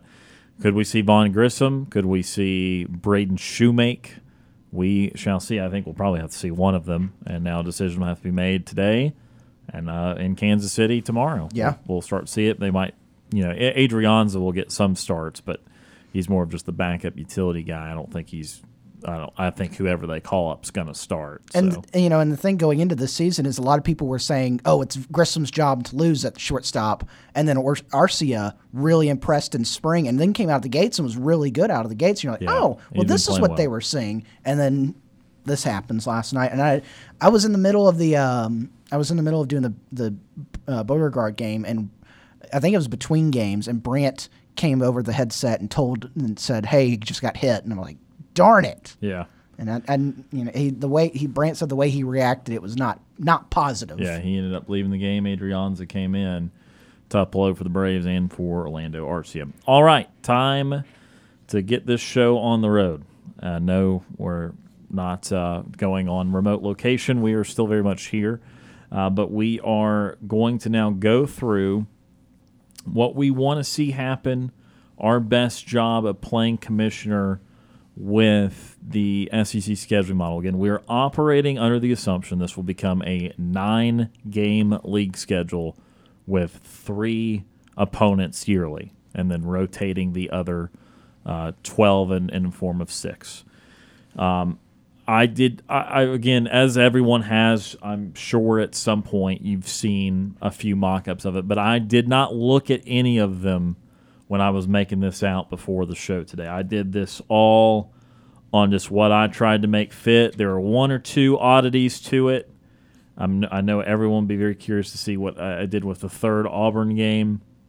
But I tried to guarantee everyone their biggest rival, and then we tried to work from there. And Brooks is kind of participating in some of this as we go, too. Um, so I don't know. I, I think we're going to – here's what we're going to do. We're going to start with a couple of the big ones, and then and including Auburn. Go ahead and bury the lead, so to speak. And then when we finally finish this exercise, either at the end of this hour, probably be sometime next hour, we'll remind you what we got. Uh, for Auburn. So I'm going to go ahead and start uh, with what we did uh, with Alabama, Arkansas, and Auburn, a couple of these West West teams, okay? Um, again, this is what I did. Brooks can, is going through it right now. Uh, he was uh, producing some stuff for us before the show. Uh, you can so, say I was being lazy. Uh, no, that's well, that would not be truthful, and I like to tell the truth. You were working hard. So, um he will kind of fill in here and give some fast thoughts, and maybe he has some differences. Maybe he does not. I do not know. We shall see. So here's the three I gave to Alabama, and I think this, from what I remember seeing of some of the mock-ups, I think this one is a is a pretty common one. I've got Alabama playing Auburn, L S U, and Tennessee. Okay, those are all rivals to Alabama. Now, that does not work out for every single school that we're going to go down the list. It does not always it did not always make sense to everyone that everyone cares even a little bit about to give them to, because there's three or four teams in this conference that you could make an argument could, could could dislike five or six of the teams in this conference. Obviously you're only playing three, but it worked out. Obviously the Iron Bowl is going to happen. I mean that that's just that's obvious. um, L S U is one of the more fascinating teams to see who they're given. We'll get to them in a little bit. But I did give them this uh, this Alabama L S U game. It's been it's been one of the very best S E C games for a decade plus now. Yeah. I, I think that game has to happen. And then I did go with Tennessee. And look, uh, I think Nick Saban already said something a few weeks ago to the effect of that would be brutal. Uh, to a degree, yes. Um, but also, things are always cyclical. You you understand the deal with Auburn. I hope you'd understand the deal with L S U. And Tennessee's a rival, too. I mean, these are all rivals at yeah. the end of the day. And look, it is a little tougher. I'm not going to say not, but it doesn't. It's not unreasonable. It, it's not like these are teams that Alabama's never played, or that's, I'm not sticking Oklahoma and Texas in for yeah. for, for poops and giggles just, just because oh those are big brands. You're, I would say it, it's not. You're not sticking Alabama with Georgia and L S U no. and Auburn right. all in the same year. So I mean, if if you think that's too difficult, just get over it. How's that sound? Uh, but and also with Tennessee, it's Tennessee's been a weaker opponent for the last fifteen years. Yeah. It's it's just this last year where Heupel finally got Tennessee uh, back in in the, in the the national spotlight, and there's no guarantee that's going to continue. By the way, that's one great year. We'll see post Hendon Hooker how it goes. But I've got Auburn, L S U, Tennessee. Do you like that, Brooks? Any changes? Or is that what you're looking at so that, far? That's I don't I'm know tra- where you're in. Where I don't know where you're at in your process yeah, right now. Um, I, I at least have Auburn and Tennessee with, with Alabama. I'm trying to figure out. I want to put. I want to give Alabama the third game to L S U, but I, I'm I'm trying to figure out. I was trying to do this. I don't know, looking at each team and trying to just yeah, pick apart. It, But I think I think I'm with you. I think I'm going to end up putting Alabama with L S U for that third game. I you know it it's your your your two traditional rivals with you know Auburn every single year with the, the Iron Bowl, and then the third Saturday in October Tennessee, and then that L S U rivalry. You know we've we've been a couple times to L S U. Yeah. And they they don't like Alabama. Nope. And and we've you know we've we've had a few Alabama fans that call into the show, and they don't like L S U. And so I know it's not a rivalry that's always been there. It's like oh throughout yeah, the history, yeah. yeah. Uh, but it's it's it's still two big teams. It's a marquee matchup. Like we said earlier, it's it's a game that you're always like oh that could be the Saturday night game on C B S. You know. Obviously, things are going to change with the T V contract, but that's a game that you look at and you say that that could decide the West. It, yeah. It's it's always a game. It that has you, most years. Yeah, it's always a game that you look at. It did this year. It, it did this year. Then it was surprising that it did yeah. this year.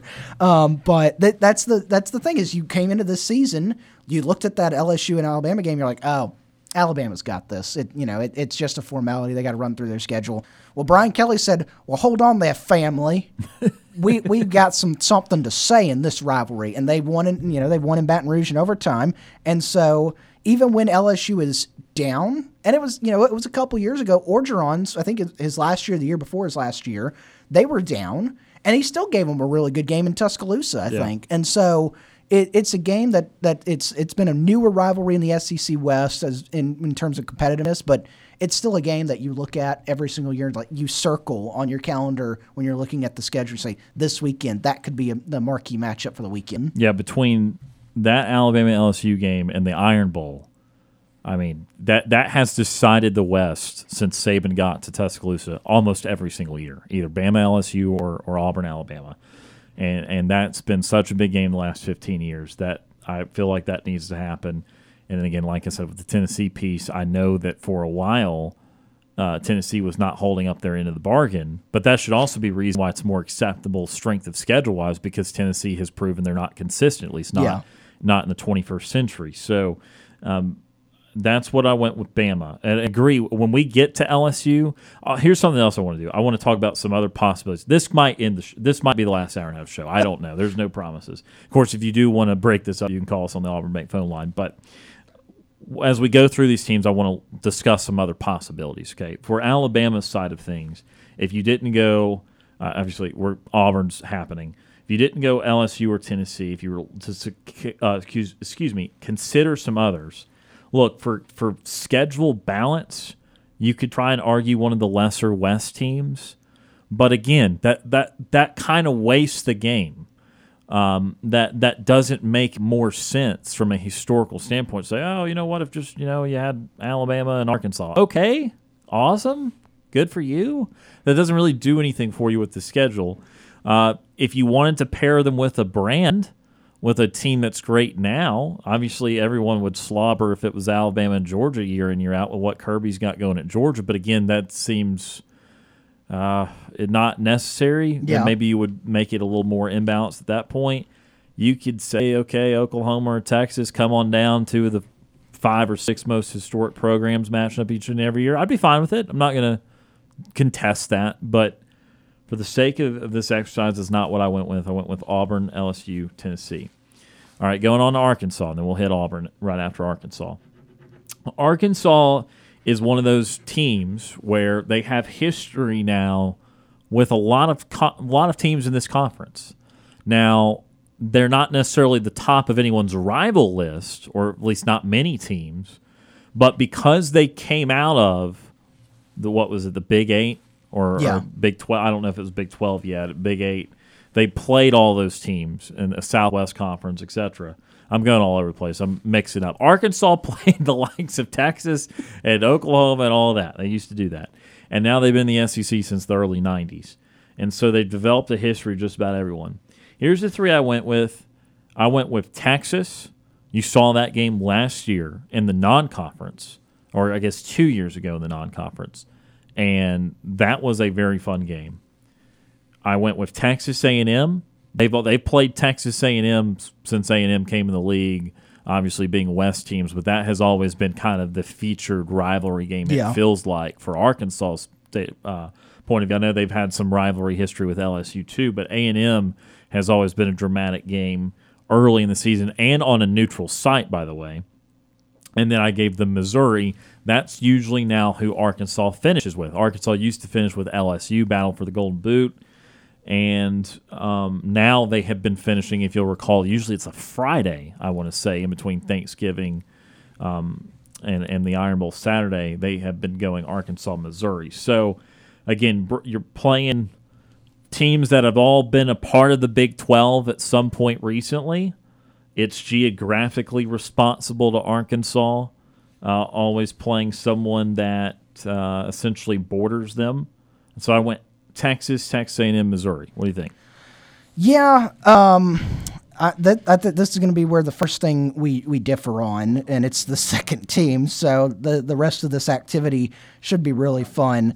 Uh, but I also went Missouri. I, I put Missouri in there because they're – new little, you know, fake rivalry that the S E C threw in there, the battle line rivalry, whatever it is. Um, I put uh, th- this is also one that I'm I'm like uh, not fully wrapped up with because I'm I'm trying to figure out who I want for the third game. And so Missouri uh, versus Arkansas, I went to the I went battle line rivalry, and then I went south, and I'm I'm giving them the Golden Boot every year uh, with L S U. And now this is where I, this is where I'm trying to I'm tripping up here because I want to give them like like you said one of those big one of those uh, big eight rivalries, but I don't know who to put with because I'm trying to figure out who I want to also put with Oklahoma, Texas, and Texas A and M. Uh, I don't know if I want to give because what if I do that if I if I give Arkansas one of these, then that's guaranteeing a- Texas A and M is either not playing Texas every year or not playing Oklahoma every year, um, and so. It it's this is man this is a uh, you know what I'm gonna do I'm going to I'm gonna give I'm gonna give Arkansas Oklahoma, so I, I think that's you know I didn't I don't want to obviously I don't want to give Arkansas like the the the shaft of the West of the S E C West. They're, they're used to it though. They are. Uh, what was it? There was a couple years ago they played like Notre Dame and uh, some uh, someone else was big and they. Well, they had, had Georgia back to back years. That's right, they did. Which is tough, tough Brutal. get for the West for a Western team to have to deal with that. So yeah, so I think I'll give them the Golden Boot every year with L S U. I'll give them the battle line with Missouri every year, and then I'll give them Oklahoma every single year. And that I think that geographically makes sense because there you get north, south, and then west. I, I think Arkansas borders Oklahoma, or they're close to bordering Oklahoma. Uh, so it, it's it's right there, and it, it's not that far a drive for the, those three, and b- especially because those three are regional, the fans can make the trip too every single year. Yeah, Arkansas borders a lot of states. It borders. Uh, I'm not even talking about the eastern side of it, but yeah, it, it, it's got hands in Missouri, Oklahoma, Texas, and Louisiana. Arkansas borders a lot of it, but. Uh, let's go to the Auburn Bank phone line, three three four, eight eight seven, three four one one locally, toll-free one eight eight eight nine Tiger nine. Here to join the conversation is... Jeff from Columbus. Jeff joins us. Jeff, how are you doing? Great. Doing great, guys. Man, I'll, I'll just t- take a minute of your time because I enjoy your conversation here this evening. But um, uh, are is there still going to be an East and West Conference? Uh, I, it does... It does not sound like it. I think it's going to be okay. just sixteen teams, just, just all together. Okay. Uh, and then will they have a championship then, I guess? Yes, they they will Does have a championship game, mark? top two records, yep. Top two records, okay. So it's it's pretty important who you get as your rivals then if there's not a – I just thought maybe they were moving – I know that at one time, you know, everybody was thinking they'll move Auburn and Alabama to the east, which makes sense to me. So I don't have to go to Missouri and Arkansas, you know, or Missouri or wherever. But, um, uh, okay, so that makes sense. I was just trying to figure out. And you, are you talking they are giving three permanent opponents? So or it hadn't been decided yet. So all the, so again, all this is undecided. This is our, our speculation. But what Greg Sankey has said is that it will either they are looking at two main models, and it will either be an eight game league schedule with one uh, constant opponent and seven rotating, or it will be a nine game model with three constant and six rotating. Okay, three nine games. Oh, okay, I got you. Because that, that's how you end up playing everyone yeah. in the league within two years. Right, I understand. And, well, heck, I mean, seriously, it seems like most of the players don't care if they're here for four years, so why should we care if they dang get to play every in every stadium they want to? But, I mean, not, not everybody's like that, I guess. But, um, okay, and uh, I, I'm with you all. I, I guess you all are on the nine and three. That would seem the best. I mean, because there are a lot of rivalries. I mean, I would like, you know, Georgia to keep Auburn, Florida, and Tennessee. You know sure. what I'm saying? So um, I guess that's a possibility that with the way it is. I just wanted to put in, uh, uh, hey, and real quick, um, Ryan, with your G M skills, okay? Okay. What is to keep you from spending your N I L money and just going out and getting the best players off of every team at Auburn or anything like that? I mean, there is no salary cap, right? Right. Or anything like that. So I mean, I know legally the coach isn't supposed to go out and recruit people from another team, but I don't see where's, I mean, there's nothing against it, is there?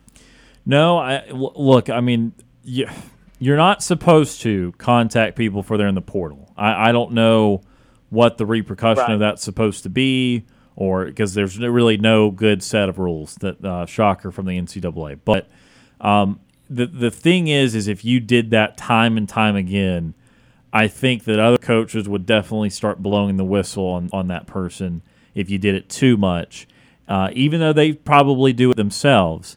And then also you'd have to think about how expensive it would be to pay for seven, eight, nine, ten guys every single time to not only go to your school, but to just completely pluck them out of another good school onto your school. You see what I'm saying? That's not just going to be your run-of-the-mill few hundred thousand dollar ende- endeavor. They're probably going to have to pay that kid a couple million to get them off of a big school onto another one. It creates some huge bidding war or something. So you couldn't I know big programs would do it a lot, uh, and, and small programs would not be able to do it at all.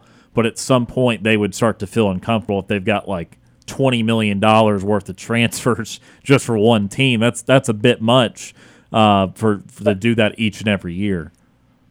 Right, and but like Alabama's been saying for a long time, I mean, just what you get when look how much money income your school makes from a national championship or a good football team. You know what I'm saying? The the money that Nick Saban, you know, they're not taking a hit by giving Nick Saban all the money he wants because, look, everybody, you know, everybody wants to go to Alabama. They're, you know, they uh, all the merchandise and all that. So, I mean, I, I, I don't believe it's fair. I don't, but, you know, I, I was just curious. What's to keep a bag man, you know, from just going around and say, hey, we'll pay you hundred grand more than they're paying you here, you right. know, or whatever. And and like you say, even in there is no salary cap. So I mean, somebody eventually might just figure it out. And you don't need the best thing, you know. You get a good quarterback, some receivers, offensive linemen. You don't need a, the best kicker in the league when you're going to score seven points or six points every time you come down the field. So I mean, it. I don't see where it's unrealistic, and I don't believe that it's not happening. Maybe that's what Georgia's doing. Maybe that's, you know, it seems like that's what Miami's doing, you know. So, oh, and Texas A and M, I guess they tried it and failed. But right. I was just curious, give you something to think about. Uh, go on with your topic. I do enjoy it, and I, I hate yes, to sir. interrupt you all, but thank you all for taking my call. Yeah, absolutely, Jeff. Appreciate you calling in and listening. That is Jeff from Columbus joining us on the Auburn Bank phone line. We're about to get to Georgia. Probably going to run out of time in this hour, but we will be getting the Georgia top of the five o'clock hour.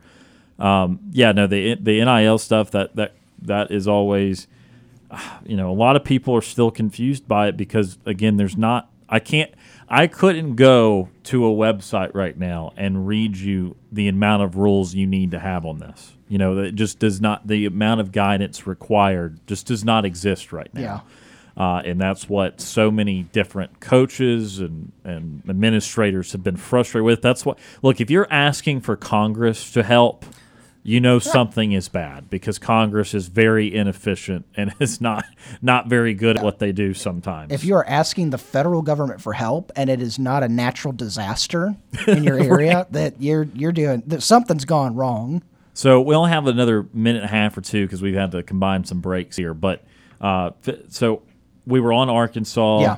What was your final three that my, you went with Arkansas? My final three, and I had to, while while Jeff was talking, I juggled some things around. I almost had a scenario to spoil going forward. Yeah, go ahead. Uh, where I almost had Ole Miss and Mississippi State playing twice because I thought I figured out how to get Texas A and M and Oklahoma to play each other. Oh, can't do um, that. So can't can't do that. Although that would be fun as you have them at the beginning and the end of the year. But my uh, three for Arkansas was L S U, Missouri, and Oklahoma.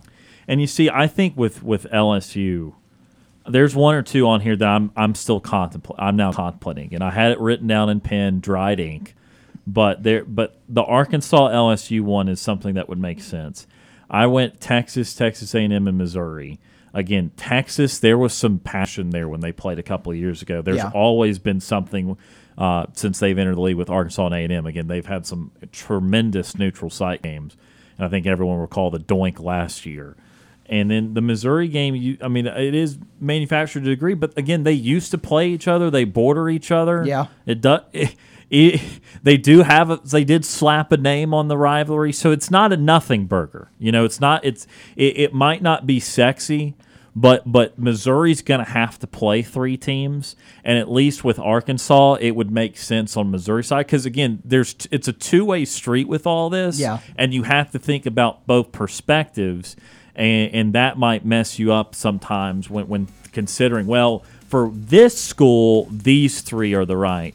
But this other school needs somebody that makes sense. And that's kind of where my logic fi- uh, comes with Missouri. I know that everyone would like to shove Missouri aside, but they do count in this conference. They've been to a couple S E C title games. And look, anyone not named Vanderbilt still is trying to be competitively decent in this league. So Um, that is what we got for Alabama and Arkansas. That moved very slowly. That is okay. We still have another hour to go. On the other side, we'll start off with Auburn. We're going to have some heavy hitters. Auburn, Florida, and Georgia. We're going to go over what we think their three constant opponents should be when you come back to this Thursday edition of Auburn's First and Auburn's Favorite Sports Talk Show.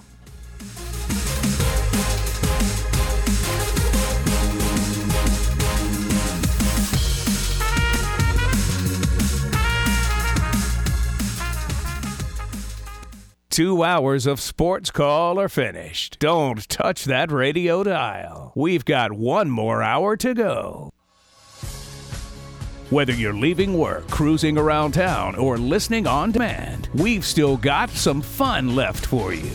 To be part of the show, give us a call at three three four, eight eight seven, three four zero one locally or toll free at one, eight eight eight, nine Tiger nine. Auburn's First and Auburn's Favorite Sports Talk Show has been on the air since nineteen ninety-five and is ready for sixty more minutes of fun. Now, let's get this hour of Sports Call started. Third and final hour of Sports Call starting right now here in Tiger ninety-five point nine. Ryan Lavoie and Brooks Childress with you here. Again, full show today. That has not been the case too often here these last couple of weeks. And again, a reminder that we will only be on the air about an hour and a half tomorrow with Auburn softball starting a series with L S U. A lot of that fourth hour, or four o'clock hour, I should say. No, this is not hour number five for us today. A lot of that four o'clock hour. No wonder I'm tired. Uh, well, it was dominated by uh, the first couple schools that we have for S E C scheduling. Again, reminder that we anticipate the scheduling model being developed by the S E C spring meetings in. Is it in Destin or, or Gulf Shore? Orange Destin. Beach? Okay, it's in Destin. What What's in Gulf Shore? Something's in at Orange Beach or something, I thought. Um, I know the N C double A beach volleyball championships are down there. I don't know. Yeah, I maybe I'm tripping. Did it used to be in Gulf Shores? I've always heard. I've always thought about it in Destin. Uh, Destin. Okay. I maybe I'm just I'm not smart. So in Destin, no, you're smart. In the month of May is when I think that we can expect this scheduling model to be released once Texas and Oklahoma. Oh, the, the soccer tournament, S E C soccer tournament there we used go. to be in okay. Gulf Shores. Okay, I don't know why I confused that with the spring meetings, but they moved them to Pensacola uh, this year. At which least that is something. Makes the two one a little salty. But Th- thank you for trying to bail me out there. So we've been trying to go- give our best guess of what we would do, not necessarily what will happen, but what we would have happen if we were making the schedule for these schools. We already went over Alabama and Arkansas. We had Auburn, L S U, and Tennessee for Alabama. Brooks had uh, what did you have for Arkansas again? I, I had uh, I I had their the the th- three states that border them. I had L S U. That's so I gave them the Golden Boot mm-hmm. back. I gave them their fake S E C made up rivalry, the battle line rivalry with Missouri, and then I gave them Oklahoma. Oklahoma is what it was. I had Texas, the other side of that big rivalry, Texas A and M. And Missouri. All right, let's move on to Auburn. This is something that we have discussed in prior shows, but we obviously need to so give our final declaration here. And I'll tell you what, uh, just a spoiler before you even get to mine. I we've you like you said we've definitely talked about this before. I went a different direction than I thought I was going to go with this. I did too. This. I did too. Now our first two are probably the same, and that is Missouri and Kentucky. No, I'm just kidding. Yep. Uh, Alabama and Georgia. Correct. You, I, I just think you can't get rid of the Georgia rivalry. Obviously, the Iron Bowl is going to stay. I, I don't think there should be any discussion, too. It's a, it's a very good rivalry. it had been incredibly even until the last few years. I mean, both in program history and uh, wins and losses until Georgia's gone on this run, uh, run with Smart. Uh, just very, uh, very even history, and that it just needs to stay. So who's the third? I'll let you go first. Who's the third, Brooke? So Auburn? My third is, so all along, and after we we've talked about it, and we you know we've we've discussed it before. I've continued to say I think it should be L S U, and that that's where I I really like that rivalry. I really like the the annual back and forth from you know Baton Rouge to to Auburn. But I went a different direction. I still stayed in the S E C West, but I went to the uh, land-grant school in the neighboring state. I went to Mississippi State. We have the exact same thing. Well, hey, look at that. We I thought we wouldn't. Did we just become best friends? I think so. So what was your reasoning? Uh, I was just wanting Auburn to play two Bulldogs. Uh, no, it it was so it, it really fell to who I wanted L S U to have. And uh, yeah, it, it, went, it wasn't about Auburn for it, me, too. It wasn't yeah. about Auburn. It was about who I wanted L S U to have. And also, and not, not to throw any shade toward Mississippi State, but Alabama and Georgia, and obviously you can't see this on radio, but are, are here or way up, up top. Right. Mississippi State, they have their moments where they can you know see the sunlight every once in a while, but usually they're a middling S E C program. Even, yeah. And, and you know, they're hovering around that eight to se- six to eight wins a year sometimes. If they're good, yeah. they get up to nine. But, I, you know, give give Auburn a little bit of a, not a break, but a little bit of an easier every single year opponent. But it was more, it, it primarily, it was more about who I wanted L S U to have than who I wanted Auburn to have. because And, and plus, it geographically, It it make you know there's a lot of Auburn fans that could make that trip to Mississippi State a lot easier than you can make that four hour drive, five hour drive, whatever it is to uh, to L S U.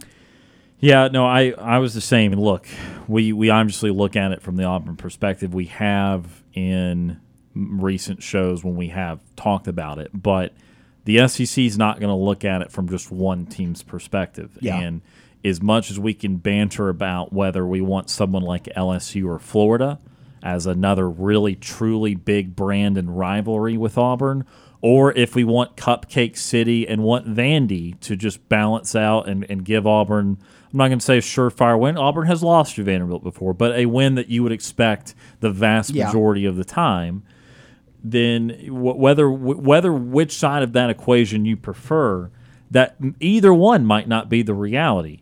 And I think with Mississippi State, that is the middle ground because that game still makes sense. That game has happened for a long, long time. It is a game that has been very ironically weird at times. And Mississippi State is someone that is a little bit below Auburn, uh, maybe a, a chunk below Auburn, but not a cupcake. Yeah. And, and has certainly had their... their success recently more so than anything historically just because of what Dan Mullen did and, and Mike Leach was trying to do. But it is something that's still a bottom half S E C program. It's a team that's geographically reasonable, not sending Auburn to Columbia, Missouri for some odd reason every year. And, again, a team that, that they have played uh, against each other all the time. So it's not going to satisfy everyone's craving for the absolute weakest, and it's not going to satisfy everyone's craving for the most fierce of rivalry. But I think that that is probably a reasonable expectation for what Auburn might end up with. So we both have Mississippi State. So we we both have Alabama, Georgia, and Mississippi State there. All right, on to Florida. This is one that was probably my weirdest. I mean, this is weird for me. I'm going to go first. Okay. Got Georgia. So there's two for Georgia right now. Shocker, Florida, and, and Auburn from the Georgia perspective. But that should happen, and it will. So Georgia, South Carolina. Remember, other teams have to play three games. I, I don't want to use that as the reasoning every single time I say, like, South Carolina or Arkansas or Missouri yeah. or something. But uh, Florida and South Carolina have a little something, even though Florida's clearly on a higher level. And then I went weird with the third one. I did find a brand game because I was struggling towards the end here. I went Florida and Oklahoma. Oh. That's going to be my hardest one to justify in terms of make this make sense regionally, make it make sense historically. I'm just going to tell you that that game ended up being a product of I didn't want Florida or Oklahoma to play another weaker team.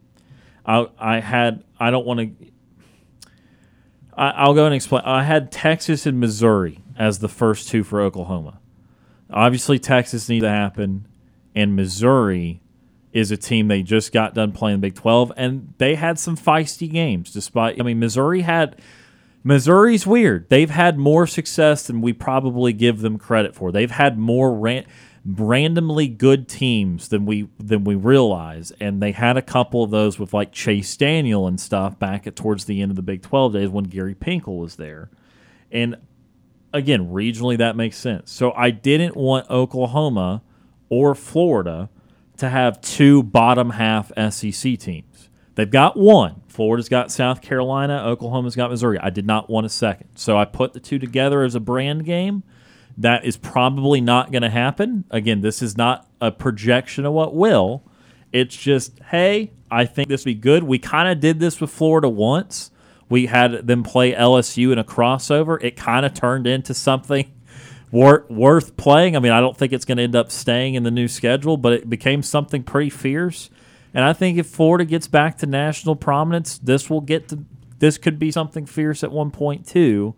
Um, again, I'm not going to argue that this will happen, but this is kind of what I started to come up with towards the end of the process. I'm like, well. I've got two big brands remaining. I don't want another smaller team on here. So that's what I stuck uh, Florida and Oklahoma together. So I, I, I went in a little bit of a different direction.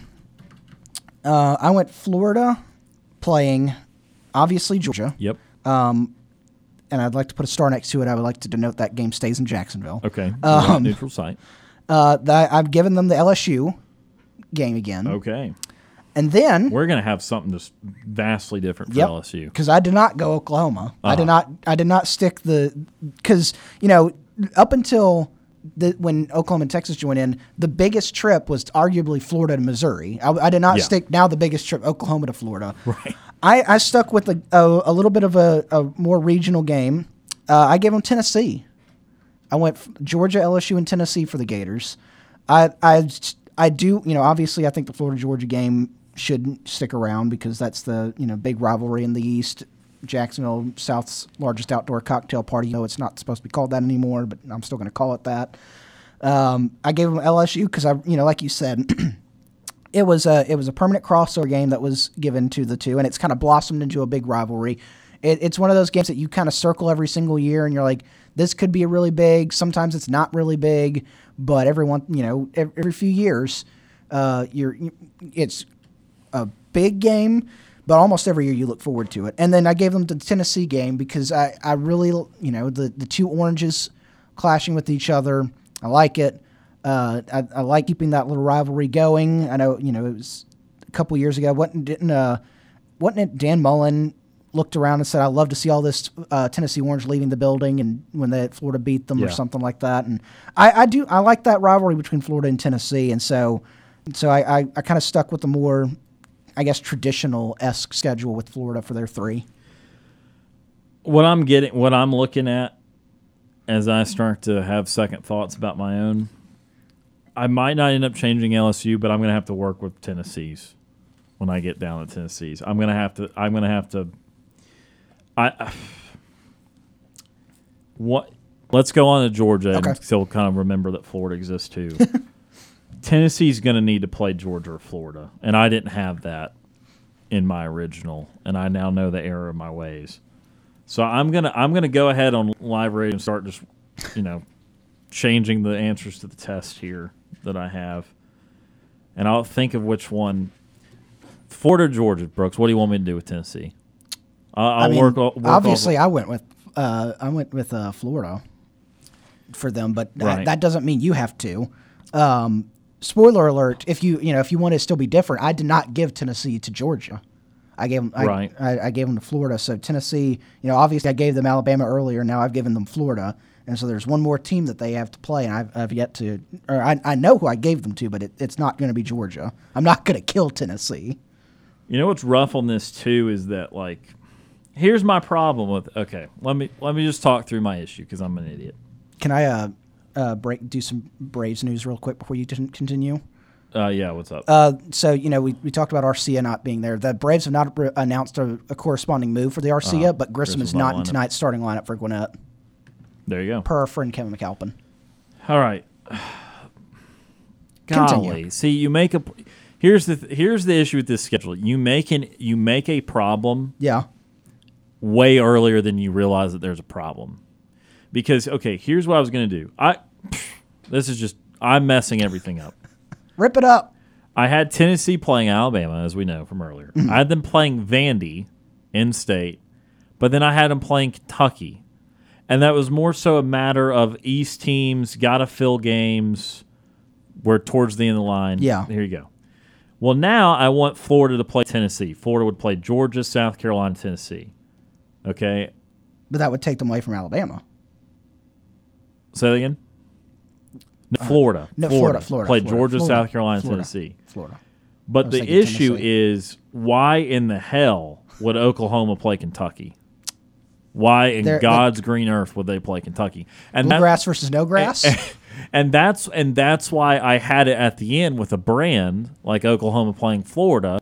Because at least if I'm going to have them play someone that's not right next to them, like just coming out of the Big twelve with them, yeah, then I'm going to have them playing a big school. I'm not going to have them playing a random S E C school.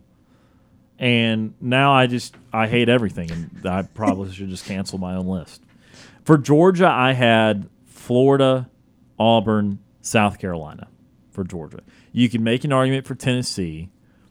Yeah. Um, South Carolina is someone they they played each and every year against. South Carolina, you're struggling to find histories with a lot of teams. That's kind of why I put South Carolina with Florida, too, because yeah. they do have a little something there because of that Spurrier dynamic that lasted for seven or eight years at South Carolina. That caused them not to like each other much. And then, to a lesser degree, Muschamp did it, too. So that that they were linked in some subtle ways. Yeah. So I felt pretty good about South Carolina and Florida. South Carolina with Georgia, though, I had ugh, I don't know. Brooks, help me out. You keep going. All I'm right. going to copy your work. Go so, ahead. So Georgia? Yeah. Uh, so Georgia, I, I think I did the exact same as you. I went Florida, Auburn, and South Carolina for okay. them. And mainly I just didn't want to see a stadium taken over by Georgia fans. So South Carolina and Georgia basically are the same colors, and so you, you couldn't tell who uh, who was there. Uh, but no, I you know Florida's a tough game. Auburn's a really tough game, and then I don't, you know, not Georgia doesn't need a break. I mean, they're they're the best team in the country right now. But that that South Carolina game, it's a good regional game. The uh, the fan, I know Tennessee is also a good regional game that you could send them to. But you know, I, I needed someone for South Carolina to play when I was going through their their schedule. Honestly, South Carolina's schedule is uh, probably one of the easier ones that I've I gave anybody here. But um, South Carolina, as you said, yeah. Uh, but Georgia, I I, I did. But you got them with Georgia, yeah. That means, That's pretty difficult. Yeah, but, um, but uh, but I wanted to give Georgia a little bit of a, a regional game right there, where they could you know go across the border to, to South Carolina and get things done. Maybe I looked at this wrong. Maybe Tennessee shouldn't play Vandy, which sucks because when Tennessee was being stupidly bad, they were losing a few games to Vandy. Yeah, and Vandy was very excited about that. Vandy football gets excited about very little, but they they. cared a lot when they played Tennessee, and Tennessee was on a similar level to them for a few years. That's why I kind of put that one in the bank for Vandy. I'm like, I don't know how much of this is going to make sense for Vanderbilt, and they uh, they don't matter compared to these other schools, but, I mean, I can at least give it a college try for them, and playing Tennessee would make sense. But now if I if I don't have them playing Tennessee, then I could stick them – I don't know. I just, I'm. We're going to take a timeout. I'm we going to compose get, ourselves. I'm going to compose myself. I'm going to. Work I'm, I'm going to bench myself for the next possession, and then I'll come back in and try and lead a comeback here in the fourth quarter. Well, one final timeout. We have a lot more show to go. We're wrapping up uh, a normal three-hour show, but we're just going to take one last timeout. We're going to go the rest of the way with our scheduling model here, marathon uh, in the S E C. Yeah, it is a it is a marathon, not a sprint, and we'll come back and uh, finish off this S E C scheduling model on the other side of this timeout. You're listening to the Thursday edition of Sports Call.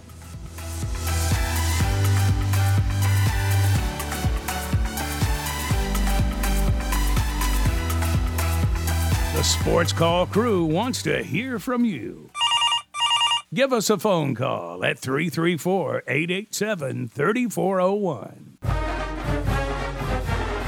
I'm Corey Grant, former Auburn football and N F L running back, and you are listening to Sports Call on Tiger ninety-five point nine.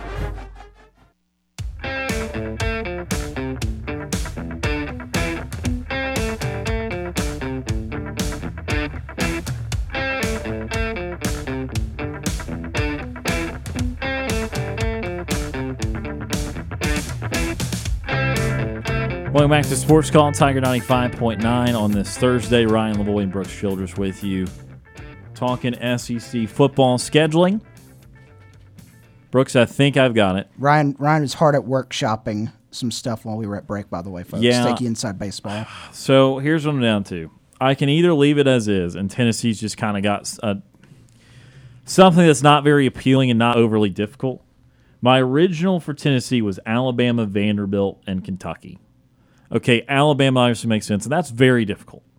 Vandy makes sense from the Tennessee perspective, just the state of Tennessee perspective. Kentucky is a throw-in. It's an East game every year. Nothing on in particular on the line. Kentucky, a little better at football right now than they have been in their history, but you know, on average, that's a little lighter schedule for a team caliber of Tennessee. Or here's what I could do. I could go have Tennessee play Florida, which would make a lot of sense because they've been to the East. They've been somewhat rivals. So no more Oklahoma for Florida. Instead, Oklahoma will have L S U. L S U will yield the Mississippi State game to take on the Oklahoma game. And now Vandy, after losing that Tennessee game, would then have Mississippi State. So Vandy's haul would be, you know, who cares, but it'd be state of Mississippi heavy. It'd be Ole Miss. They play them this year, or they pay them every year right now anyway. Ole Miss, Mississippi State, and Missouri. Wouldn't really function like an East team, but okay, we're getting rid of the divisions here. The state of Mississippi ain't that far from Nashville. Yeah. So I think geographically that makes sense. I'm doing that. That's what we're doing. So we finished Florida and Georgia. So my new Florida is Florida playing Georgia, South Carolina, and Tennessee. That's very responsible for what Florida has been doing. They play all those teams every year anyway. And then Georgia has Florida, Auburn, South Carolina. South Carolina does not like that they were named into consecutively yep. good programs. And then you had, remind people what you had for Florida and Georgia. Florida, I had Georgia, L S U, and Tennessee. Okay. And then for Georgia, I had Florida, Auburn, South Carolina. We had the same thing, yep. exact same thing for Georgia. All right. We're going to skip Kentucky for now. If we can come back to it, we will. L S U. L S U is so difficult, and I just changed theirs during the break, as you just heard. Yep. They've got a murderer's row. And I'm just going to be honest with you. Uh, if they got this, they should be upset because this is... So what you're saying is if you were the commissioner putting this schedule out there, L S U fans would be yes. sending a lot of tweets your way. This is as bad or worse than the Alabama having Auburn, L S U, Tennessee. So for L S U, I've got them having Alabama, Texas A and M, of what...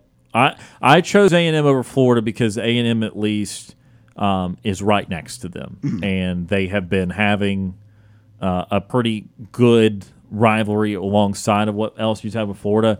L S U A and M is the reason we have this stupid overtime rule now where we do two-point plays after the second overtime because apparently they just turned into, you know, apparently if you go in the third overtime, everyone's going to drop drop injured at that point.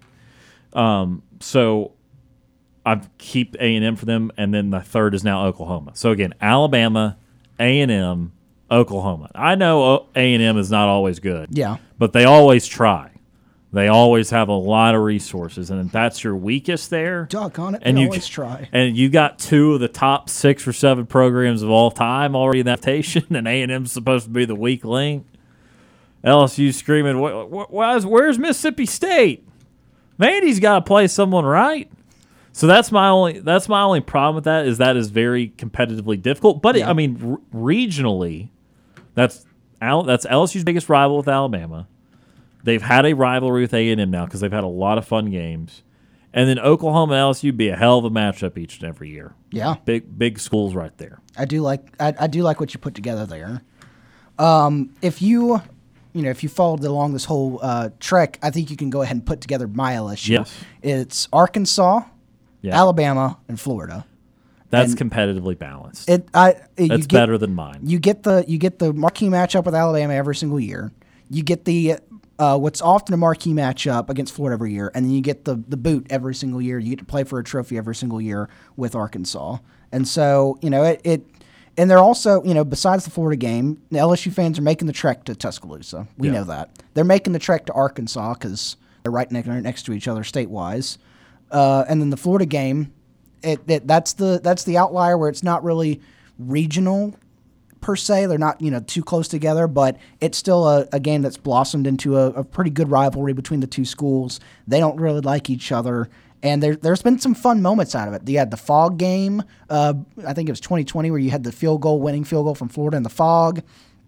You had the shoe throw game, which was probably, I think it was the same game, too. That was too. the same game, yeah. Uh, and so you, you've had some fun. You've had some fun games between those two, and so. You know, just keep it. I kept it very, very traditional, I guess, per se, with what is what is very consistent with what's going on now. I think yours is more balanced, and that might be what they get. I mean, and all those are rivals to them, but it maintains some sort of balance because, yeah. like I said, my A and M and Arkansas. You could argue L S U's bigger rivals with Arkansas, but A and M's a, a bigger program, and then you had them with Florida. Who's a big program, absolutely, and they care a lot. They're struggling right now, but even in the annals of college football, even with Spurrier, Urban Meyer, et cetera, Oklahoma's still a little above them. Now, Florida's got as many resources as the Cows can, can bring over, but but that that would be a, a probably more competitively fair thing for L S U. All right, again, skipping some of the lower teams. We have time, we will. We are preserving the Egg Bowl. Okay, don't worry, don't worry, Mississippi. Folks. Oklahoma. Obviously, they're playing Texas. That will happen what, no matter what conference they're in. Yep. So the other two I have are Oklahoma. You just heard L S U and then Missouri. And, again, I talked about Missouri is someone they used to play in the Big twelve. Yeah. It was a competitive game. It seemed, rough memory growing up, teenage years, it seemed like that mattered a lot to Missouri. Maybe it was just because Pinkel had them, you know, at one of their better states right then, and, and it was just a big Big twelve game at that moment in time. But that felt pretty real and competitively for Oklahoma. If you're playing Texas and L S U, Missouri's a good way to to wash it down a little bit. This is so the the the Texas, Oklahoma, A and M, Missouri kind of four were my big trouble, yeah. Because I didn't know who to put, because I wanted, uh, realistically, I wanted them to play everybody, but with with some of my matchups that I kept, like the Missouri-Arkansas game, you couldn't do that. And so um, with Oklahoma, I obviously kept the Red River rivalry, uh, Red River shootout, uh, and then I stuck them, and if, uh, again, if you were paying, if uh, po- folks at home were paying attention earlier, I did give Arkansas to Oklahoma. So the first two, Texas and Arkansas. This is where the curveball comes in. Okay. Because I, I was you don't have many of these so far. I was struggling to find. I was struggling to put, you know, because I was trying to preserve. I was what I tried to do is I tried to preserve as much as I could, rivalry wise, from the from the uh, from the current schedule. But this is where I had to go a little curveball. I gave Oklahoma Mississippi State. See, that that's what I tried to prevent because I thought that if they played someone lesser, yeah, it could very easily be spun with someone they used to play. And that's exactly why I went Missouri, because they at least used to play them. Yeah. The Mississippi State thing, what is uncomfortable about it is that they have no connection and they're not on the same level. Yes. It's like a very clear, here, Mississippi State, you are not good. You are their break for them. But at least with Missouri, it's like Missouri didn't care about that game. Or because yeah. like I was trying to strike off some things with Mississippi State, and the, the three I originally had for them was Ole Miss, L S U, and Auburn. And L S U was L S U Mississippi State was kind of functioning that, but at least that had had the knowledge of being a game in the S E C Western Division for the last however many years. And so I was like, well, if L S U and Mississippi State, even though they're not on the same level, that's a game that's been happening. Like, yeah. That can keep happening. But then I had to strike that out when I gave L S U Oklahoma. I think the thing here is, and again, I haven't, I, again, I have refrained from looking at anyone else's projection, is that what they're basically going to do with Oklahoma and Texas and Texas A and M and Arkansas and Missouri, they're going to have them play all of each other. because those are all the teams that were in the Big twelve or Big eight at some point in the last thirty, forty years, and they're just going to have them play Ring Around the Rosie together. Yeah. And that's fine on the surface. I definitely agree with that with two games, but I would love to have the third game with these teams not necessarily married to that concept. Now, it, yeah. sometimes it has to loosely, but again, that's why Oklahoma L S U appealed, because I was like, well, these are big brands, but these are schools that are still kind of close to each other. You're not tracking across the, the, the conference for this. And once I amended Oklahoma and Florida's deal, I was like, okay, I, I want, Oklahoma's got to have a third team here. They've already got Missouri in my eyes, so let's give them something else difficult. So I would I would say that's the one that's the first one that I'm like, oh, you know what?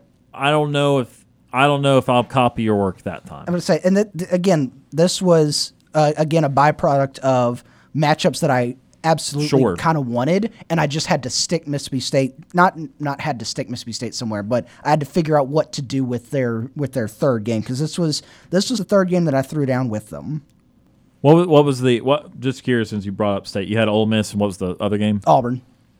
Oh yeah, we all, we both had Auburn. Yeah. So so yeah. I don't know why so I said not that. a not a particularly easy uh, schedule that right. I gave the Bulldogs with Ole Miss, Auburn, and Oklahoma. Ole Miss sometimes has some down years, but usually when they're down, they're still very competitive with Mississippi State in that Egg Bowl. So yeah.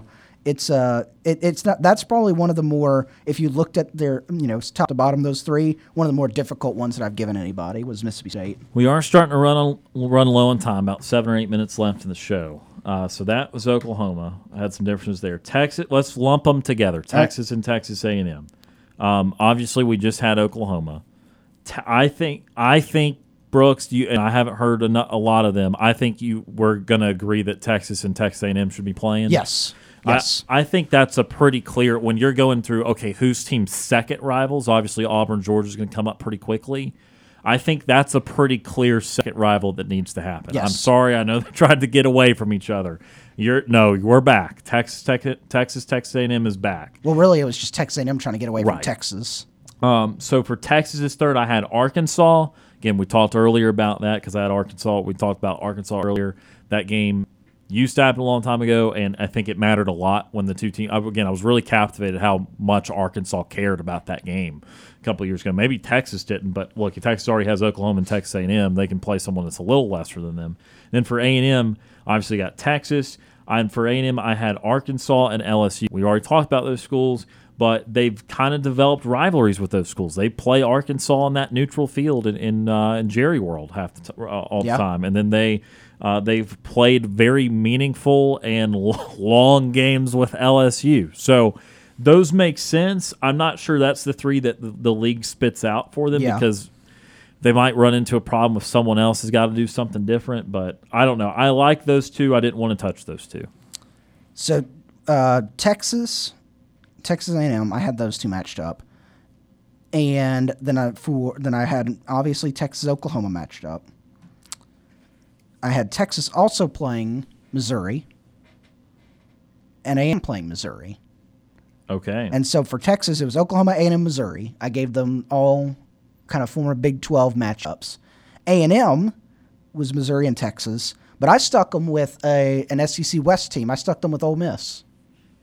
And there's okay. not really it, – it's the same reasoning with as I did with Mississippi State is I was trying to do there. I was trying to rope some some traditional games in. And I, I not necessarily needed to stick them somewhere, but kind of needed to stick them somewhere. And so I gave A and M and Ole Miss a, a game every year. Yeah, I think that for Ole Miss, um, we don't realize that they are decidedly in Oxford a lot closer to Tennessee than I realized when I first went to Oxford. Yeah. And so the, the Ole Miss Vandy thing low-key makes sense. It does. A, as a cross-rival, what they have been doing. And again, You're not. You're going to hear so many games in the S E C, and you're going to say Ole Miss and Vanderbilt. I'd rather rather watch something else. I get that, but you do have to schedule these games for these teams. So, I I think what we did, we just did different things with Missouri. Oddly yeah. enough, you had them with Texas and Texas A and M. Yep. I had them with Oklahoma and Arkansas, and I had They're, them with Arkansas as well. Oh, you had them Arkansas yep. too. I, I guess the third one I had Vandy. There's your snooze snooze fest of the year. But so. we realize they're going to play some combination of those Big twelve teams. It's yeah. just going to happen. But I wanted it, again, I go back to what I said about when I wanted Oklahoma, I put Oklahoma and L S U together. I want some semblance of something from the, from I say the real S E C, but the S E C that has existed for a long time. Yes. With the integration of the new. It does not have to all be, all right, all you new kids go play with each other, but you get to occupy the same play playground yeah. that we do. I want there to be some sort of crossover. So even if it's something small, like Missouri still playing Vanderbilt, or, again, Oklahoma and L S U would be a bigger example. That's why I'm attracted to just not all ring around the rosy between Oklahoma, Texas, Texas A and M, and then like Missouri, who's more recently in the in the league too. Um, we've named just about everybody by proxy. Couple teams we didn't speak much of. Again, only got a couple minutes left in the show. Got Kentucky playing South Carolina, Ole Miss, and Tennessee, and got Vanderbilt playing Missouri, Ole Miss, Mississippi State. Van, Vanderbilt basically just rivaling this, uh, developing a rivalry with the state of Mississippi. Uh, what did you have with those couple lower teams? So for Kentucky, I went with South Carolina, Vanderbilt, Ole Miss, and I guess I could have flipped that with Vander with uh with Ole Miss with Vanderbilt, uh, and then Ole Miss, I went Mississippi State, Kentucky A and M, South Carolina went Kentucky, Georgia, and Vanderbilt. And we talked about that earlier with Georgia, uh, with that with that regional game right there with Georgia and South Carolina, and then Vanderbilt. I did keep the, the Tennessee game. I did keep the in-state stuff going. So Tennessee take on Vanderbilt. Uh, Vanderbilt also take on Kentucky and South Carolina. Okay, you had uh, uh, South Carolina and Vandy, you just said? Yeah. Okay. Um, and I had South Carolina having Kentucky, Florida, and Georgia. Kind of a rough haul for them with Florida and Georgia. Kentucky kind of balances it out. Again, you that's the deal in here. Someone will feel slightly slighted.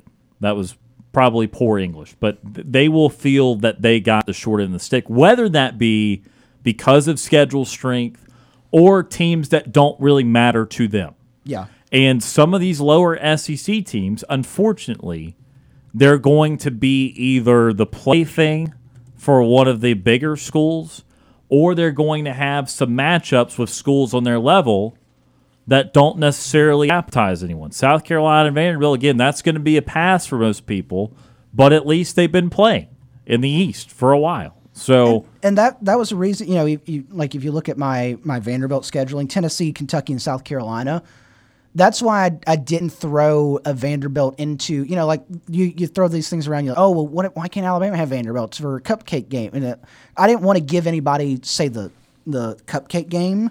And so, you know, Vanderbilt, South Carolina, Vanderbilt, Kentucky, Vanderbilt, Tennessee. The the biggest difference is that Vanderbilt, Tennessee, the gap between those two, I would say. And even, you you know, you brought up a few years ago when Tennessee was messing around with, you know, Derek yeah. Dooley and folks, uh, they were competitive. They lost Vanderbilt, a couple times. Yeah, Vanderbilt, if you get a good coach into Vanderbilt like a James Franklin, Vanderbilt can can sneak up and bite you. And so I didn't want to give Vanderbilt to any of these big programs and say, oh, you get a, you know, get an off week basically when they're down. But It, it's still three games that they could be at least semi-competitive in. So that will do it for our scheduling model. We're going to bring this back up with some of the other people that rotate on this show over the course of the next week. We won't do it as in much detail as we did today. We've been doing this since four twenty, four thirty if you're just now joining us. But uh, if you missed any of it, go back and check it out on the Sports Call podcast presented by Coca-Cola. Had a lot of fun doing this. Again, this show was not, as of the first of this week, this was not going to be a full show, so we didn't have a whole lot planned. It's only going to be an hour, fifteen-minute show. Beauregard moved, so we ended up uh, doing a full three hours. hours and uh, I thought, all right, well, this is probably going to be revealed here in a few weeks. Let's go ahead and get to it. That was a lot of fun, even though I kind of lost my way uh, during the middle part of that. Brooks helped me out there. Time for Nightly T V Guy, and we'll get out of here. Our show is about to end, but we've got you covered on entertainment for the evening. Here's Sports Call's Nightly T V Guide. Sports Call's Nightly T V Guide presented by White Claw Hard Seltzer. Brooks, what do we got? Well, for you this evening, we're going to have two movie picks for you because we're starting to wind down, getting a little slower part of sports here. seven o'clock Paramount Network, The Day After Tomorrow, starring Jake Gyllenhaal. Then at seven thirty, there's a theme here. It's it's kind of disaster movies. seven thirty on Sci-Fi, Independence Day with Will Smith. So uh, if you're into the disaster movies and end-of-the-world movie kind of uh, genre. Two movie picks for you tonight. L P G A Tour back in action tonight with second round of the Lot Championship, six o'clock Golf Network. N H L wrapping up their regular season. Saint Louis visits Dallas at seven o'clock on E S P N. College baseball action tonight at seven o'clock on E S P N U. Missouri takes on Texas A and M and some good S E C action. Uh, then later tonight, more N H L action. Vegas Golden Knights visit the Seattle Kraken at nine thirty on E S P N. Women's college gymnastics continue tonight with the championship round semifinals from Fort Worth at eight o'clock on E S P N Dose. And then, of course, nine o'clock tonight on the F S one in its CONCACAF Champions League. Tigres Unal versus Monteguia. So some uh, La Liga, or Liga M X action for you there. And, of course, you know, just check out some streaming stuff. I don't, I don't have a streaming pick for you tonight, but there's there's a lot of stuff to watch.